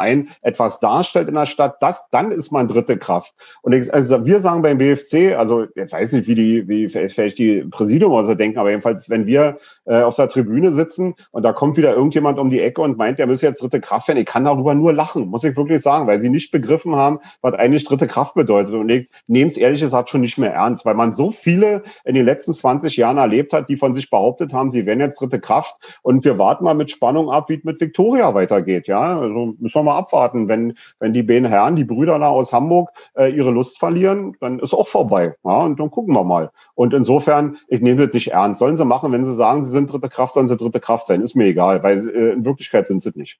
Kurzes Schweigen. Nils, hast du eine Frage? Ähm, ich habe noch eine Frage zu einem komplett anderen Thema. Die würde ich noch gerne stellen, der mich dann auch ähm, aufgrund der frühen Berufsschule dann langsam verabschieden aus der Runde. Und zwar würde mich noch interessieren, wie sich das aktuelle Klientel um die neuen junge äh, Ultra-Fanszene äh, vom BFC Dynamo zusammensetzt, beziehungsweise wie die jetzt politisch eingestellt sind, ob es da ähnliches gibt wie das Klischee oder aus der Vor Vorzeit. Also kann ich so ja nicht sagen, weiß ich nicht. Also ich kenne die natürlich und äh, kenne sie ja teilweise auch mal als Mandanten, klar, ja, äh, was, was, was das Sport und Fanbase ja angeht. Aber, aber in welche Richtung man da politisch tendiert, kann ich ja gar nicht sagen, das weiß ich nicht. Also äh, man sieht jetzt, ich sage es mal ganz vorsichtig und zurückhaltend, man sieht politisch gesehen in extreme Richtungen, in alle Richtungen sieht man da nichts. Also dass die Politik ist da relativ weit draußen, wenn ich es mal so sagen darf. Jedenfalls jetzt als Außenstehender sichtbar. Ja, wie, da, wie da jetzt intern gedacht wird, wie da intern diskutiert wird, weiß ich nicht. Kann ich nicht sagen. Okay, danke ich dir für die Antwort. Ich werde mich dann mal langsam verabschieden in den Feierabend. Wünsche euch noch viel Spaß in der Runde. Gute Nacht, Nils. Und vielleicht müssen wir es auch nicht mehr so in die Länge treiben, ähm, wenn Bastian nämlich jetzt auch keine Fragen mehr hat. Ja, mich interessiert, du hast dich ja, äh, also Renny, du hast dich gefreut sozusagen, dass, dass wieder ein paar Gästefans wahrscheinlich ins äh, Stadion kommen zu euch. Was ist deine sportliche Erwartung? Das äh, sollte eigentlich klar gehen, dass ihr gewinnt, oder? Ja, klar gehen, weiß ich nicht. Also als ich vor, vor zwei Wochen nach Babelsberg gefahren bin, war ich auch zu 100 Prozent überzeugt, dass wir da gewinnen werden. Wenn ich mir so angeguckt habe, wie Babelsberg vorher gespielt hat, dann haben wir da 2-1 verloren. Also weiß ich nicht. Also natürlich, und, ja, und zum Beispiel jetzt am äh, äh gestern äh, gegen Halberstadt, da bin ich ins Sportforum gefahren und dachte mir, hm, wer weiß, was das hier wird. Und wenn mir vorher jemand gesagt hätte, wir gewinnen da 2-0, hätte ich es auch nicht geglaubt. Das ist genau die andere Richtung. Ja? Und äh, wobei Halberstadt wirklich gut gespielt hat. Also die waren, waren meiner Meinung nach äh, im Sportforum gestern stärker als Cottbus äh, am zweiten Spieltag im Sportforum, muss man mal echt sagen. Die haben wirklich guten Ball gespielt. Aber, aber gut, gucken wir mal. Also ich äh, will nicht sagen, dass ich es erwarte, aber ja, ich denke schon, der BFC hat ja die sportliche Möglichkeit zu gewinnen. Jetzt kommen vielleicht noch ein paar Verletzte wieder zurück gucken wir mal. Also äh, ich sehe jedenfalls optimistisch auf den Sonntag, sagen wir mal so. Ja, wie, also wenn es eine Unentschieden, wenn es eine Unentschieden wird, wäre ich Tag heute eher enttäuscht, als dass ich mich freuen würde. Kann ich nachvollziehen. Wie stark Halberstadt ist im Übrigen, haben wir auch schon schmerzvoll zu spüren bekommen, gleich am zweiten Spieltag mit einer denkwürdigen Heimniederlage. Insofern, ja, muss man die auch erstmal schlagen. Und ich denke schon, also meine Meinung zum Spiel, ähm, also ich werde wahrscheinlich da sein. Ich habe mir auf jeden Fall eine Karte besorgt. Ich muss das noch irgendwie organisieren, so mit Familie und so weiter, wie ich das hinkriege. Aber ähm, ich freue mich auch wirklich auf dieses Auswärtsspiel auf, auf das Stadion, muss ich ganz ehrlich sagen, weil ich da bislang immer nur mit dem Fahrrad irgendwie dran vorbeigefahren bin ähm, und noch nie rein. Aber meine Erwartung ist, ähm, ich habe eigentlich gar keine Erwartungen und die können eigentlich nur positiv übertroffen werden, weil und wenn alles ganz normal läuft, dann äh, gibt es da einen klaren Favoriten und das, das, äh, ja, das, das wird sicherlich für uns echt schwierig, muss ich ganz ehrlich sagen. Ich bin auch nicht enttäuscht, wenn wir da verlieren, weil das ist irgendwie für mich irgendwie klar. Jonas, was meinst du? Ähm, ich habe keine Ahnung. Also ich habe vom BFT ehrlich gesagt auch zu wenig gesehen. Bin halt irgendwie überrascht, dass die da gerade so durch die Liga marschieren. Ähm, und unsere Mannschaft ist ja gerade auch irgendwie nicht so die gefestigste, der ich irgendwie zutraue, dass sie da, also ich kann durchaus sein, dass wir halt irgendwie da nach Berlin fahren und ähm, 2 zu 0 gewinnen. Ne? Das ist jetzt irgendwie nicht, was ich, was ich, äh, was ich nicht, also das mag ich nicht ausschließen. Erwarten würde ich es nicht. Aber ich würde noch eine Frage an René, an René stellen. Wer ist denn der ärgste Konkurrenz äh, um die Meisterschaft gegen euch? Ja, also ich sag mal so, wenn, sagen jetzt immer viele so, ja, wir machen da nach oben und weiß was ich, ich weiß gar nicht, ob das überhaupt so ist. Also ich bin ja selbst überrascht, muss ich mal so sagen. Also ich war auch so ein bisschen äh, vor der Saison, ich will nicht sagen Zwiespalten, aber ich habe mir schon gedacht, okay, das ist eine gewachsene Mannschaft, jetzt kommt Beckos dazu, wir können eine gute Rolle spielen. Und ich sag mal so, wenn wir jetzt Tag heute Dritter oder Vierter wären mit vielleicht drei oder vier Punkten Rückstand auf irgendeinen ersten, wäre ich auch zufrieden. Ja. Und ähm, aber wenn man sich jetzt mal so anguckt in der Liga und so die ersten acht, neun Spieltage anguckt, ich denke mir, Jena äh, hat sich sicherlich gefangen. Die werden, die werden kommen. Cottbus finde ich auch wirklich stark. Und äh, bei Cottbus denke ich mir auch, dass da möglicherweise, wenn die, wenn die bis zur äh, äh, ähm, Rückrunde irgendwie oben dran sind, könnte ich mir schon vorstellen, dass da so der, der, die Sponsoren in Cottbus da nochmal was reinhauen, um, die, um sich da nochmal für die Rückrunde zu verstärken. Also ich denke mir, Cottbus wird oben mit bei sein. Äh, äh, Jena wird oben mit bei sein. Was Altlinige und BAK sagen, weiß ich nicht. Die sind ja nun wirklich sehr, sehr wechselhaft jetzt in dieser Saison. Vor der Saison hätte ich gesagt, beide spielen absolut oben mit. Muss man gucken. Ja? Und das sind so, denke ich mir, die, die, die vielleicht so mitspielen. Dann haben wir ja eine Überraschungsmannschaft mit, mit Halberstadt oder mit Luckenwalde. Äh, weiß ich auch nicht so richtig, was ich davon halten sollte. Da bin ich ehrlich gesagt total überrascht davon, dass diese beiden da oben mitspielen. Äh, aber, aber perspektivisch gesehen zum Ende der Saison denke ich schon, dass äh, Tag heute, so wie ich so jetzt einiges gesehen habe, Cottbus, Jena sicherlich die sein werden, die, die nach oben noch das größte Potenzial haben, denke ich schon. Eine Sache hatten wir noch auf dem Zettel vorher, die wollten wir eigentlich am Anfang besprechen, haben wir jetzt aber nicht gemacht wegen der Zeit, aber ich würde sie trotzdem noch, weil jetzt haben wir ja einen Juristen hier. Hast du dieses Ganze äh, mit, mit Cottbus und der Pokalverschiebung und äh, mitbekommen? Also was da passiert ist? Ja, ich habe es auch nur aus den Medien erfahren. Ja, ja. ja. Dann, also, hast du deine Meinung zu oder ist es irgendwie, also denkst du, dass was öfter passiert und das Energie das jetzt gerade mal so publik macht oder also, ist das irgendwie, also was dich überrascht hat? Nein, also, also ich denke mir, so, so was wird äh, äh, vielleicht auch im kleineren Bereich, äh, noch in viel, viel unteren Ligen vielleicht öfter mal passieren, ohne dass es überhaupt jemand mitkriegt. Spiele, die eigentlich unter keiner Beobachtung sind, auf die man aber vielleicht irgendwo in China in irgendeinem Wettbüro setzen kann. Da kann, kann ich mir schon vorstellen, dass sowas passiert. Aber ich sag mal so, es scheint ja so zu sein, was ich auch heute noch gehört habe, Eilenburg soll ja wohl auch ein Spieler angesprochen worden sein über Instagram. Und ich finde es auch richtig, dass die Vereine damit sehr offensiv umgehen. Aber vor allen Dingen auch, weil ich gut finde, sowohl in Cottbus als auch jetzt mit diesem einen Spieler in Eilenburg, was ich heute gelesen habe, dass die Vereine auch die Namen nicht bekannt geben, dass also die Spieler da auch ein bisschen geschützt werden. Ich meine, so ein Spieler hat ja da äh, ja keine andere Möglichkeit. Da wirst du über Instagram angeschrieben, kriegst ein Angebot, was willst du dagegen machen? Ja? Und äh, ich denke mir, das, also, also solche, solche Geschichten, wenn, wenn die äh, flächendeckend um uns greifen in der Regionalliga oder über sonst im Fußball, das ist natürlich dann der Tod des Fußballs, ganz klar. Also solche Geschichten, dass Spiele so hin und her geschoben werden äh, für, für, für einen ordentlichen Taler, äh, darf es eigentlich nicht geben. Also das, das macht, macht den Fußball kaputt und dann können wir abschließen. Apropos abschließen, vielleicht schließen wir die Folge auch ab. Und äh, ich würde jetzt auch, also ich weiß nicht, ob, ob du unsere, unser Format kennst. Wir machen am Ende eigentlich immer noch so Medientipps, aber dass sich die Runde jetzt hier gelichtet hat, würde ich jetzt einfach nochmal darauf verweisen, äh, auf deine Medien, die du so machst. Oder kann, wird das selbst machen, erzählen, was du alles machst? Und wo man dich, ja, äh, naja, klar, kann ich, kann ich ja kurz sagen. Also ist ja auch schnell zusammengefasst. Also ich meine, viele werden mich erkennen, auch über die Kolumne in der Jungen Welt jeden Freitag beim Fennanwalt. Da schreibe ich also jeden Freitag zu Fußballthemen oder auch äh, Themen mit, mit Polizei oder ähnliches. Äh, ich habe den, den Telegram-Kanal, ich bin über, also Telegram-Kanal auch beim Fennanwalt, wo ich auch bestimmte Sachen äh, schreibe. Äh, dann bin ich, habe ich meinen eigenen Podcast, äh, wo jetzt schon ein paar Folgen erschienen sind, ebenfalls unter dem Namen beim Fennanwalt, der über die Plattform Football Was My First Love äh, läuft. Der Pini aus, aus Dortmund hat sich da sehr rührig drum gekümmert. Da bin ich dem auch wirklich sehr, sehr dankbar. Ähm, ja, und dann eben die Social Media Plattform ja auch mit, mit äh, äh Instagram oder Twitter da Account, da kann man mich auch finden, da kann man mitlesen, da kann man mir folgen. Äh, freue ich mich drüber. Wer sonst was hat, kann mich jederzeit anrufen. Man findet mich in den, in den sozialen Medien oder auch sonst im Internet, auch über die Homepage von der Kanzlei, äh, lau-meier.de, da findet man mich, da kann man mich kontaktieren. Äh, freue ich mich drüber, ist kein Problem. Auch Feedback zu irgendwelchen anderen Sachen freue ich mich immer. Äh, auch eine E-Mail zu schreiben, findet man ja dann alle äh, überall oder eine direkte Nachricht. Äh, und äh, da findet man mich, wie gesagt, und ich freue mich, wenn da, wenn da Feedback kommt. Ich versuche in den ganzen Bereichen äh, ein bisschen aktiv zu sein im Sinne der Fanrechte. Ich hoffe, den Leuten gefällt's. Und wenn es so ist, dann, dann freut's mich auch. Und wenn es der Sache dient, ist auch okay. Ich hätte es auf jeden Fall sehr gefreut, dass du hier warst. Ich würde noch, äh, also noch mal kurz auf den ähm, Podcast mit dir verweisen, der auch bei Football Was My First Love ähm, erschienen ist, über die Geschichte des BFC, wo du anderthalb Stunden sehr, sehr viele coole Sachen erzählt hast. Also ich fand es zumindest sehr spannend zu hören.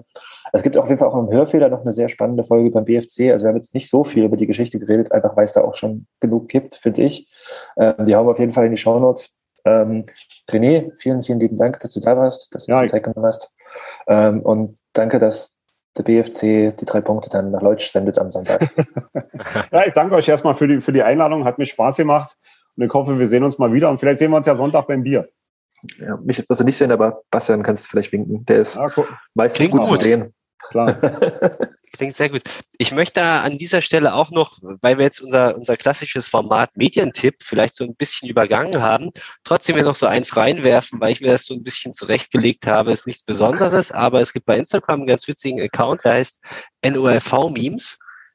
Und ähm, da bin ich erst vor, also René lacht schon. Ja, ich kenne ihn auch. Ja, ja. Kennt ihn auch. Und erst vor fünf, äh, vor fünf Tagen gab es da einen sehr, sehr witzigen Post, muss ich ganz ehrlich sagen. Da wurde so ein altes, so ein altes Foto irgendwie Ende der 80er Jahre DDR ausgekramt, wo Erich Honecker und andere Genossen sich äh, wirklich fast bepinkeln vor Lachen.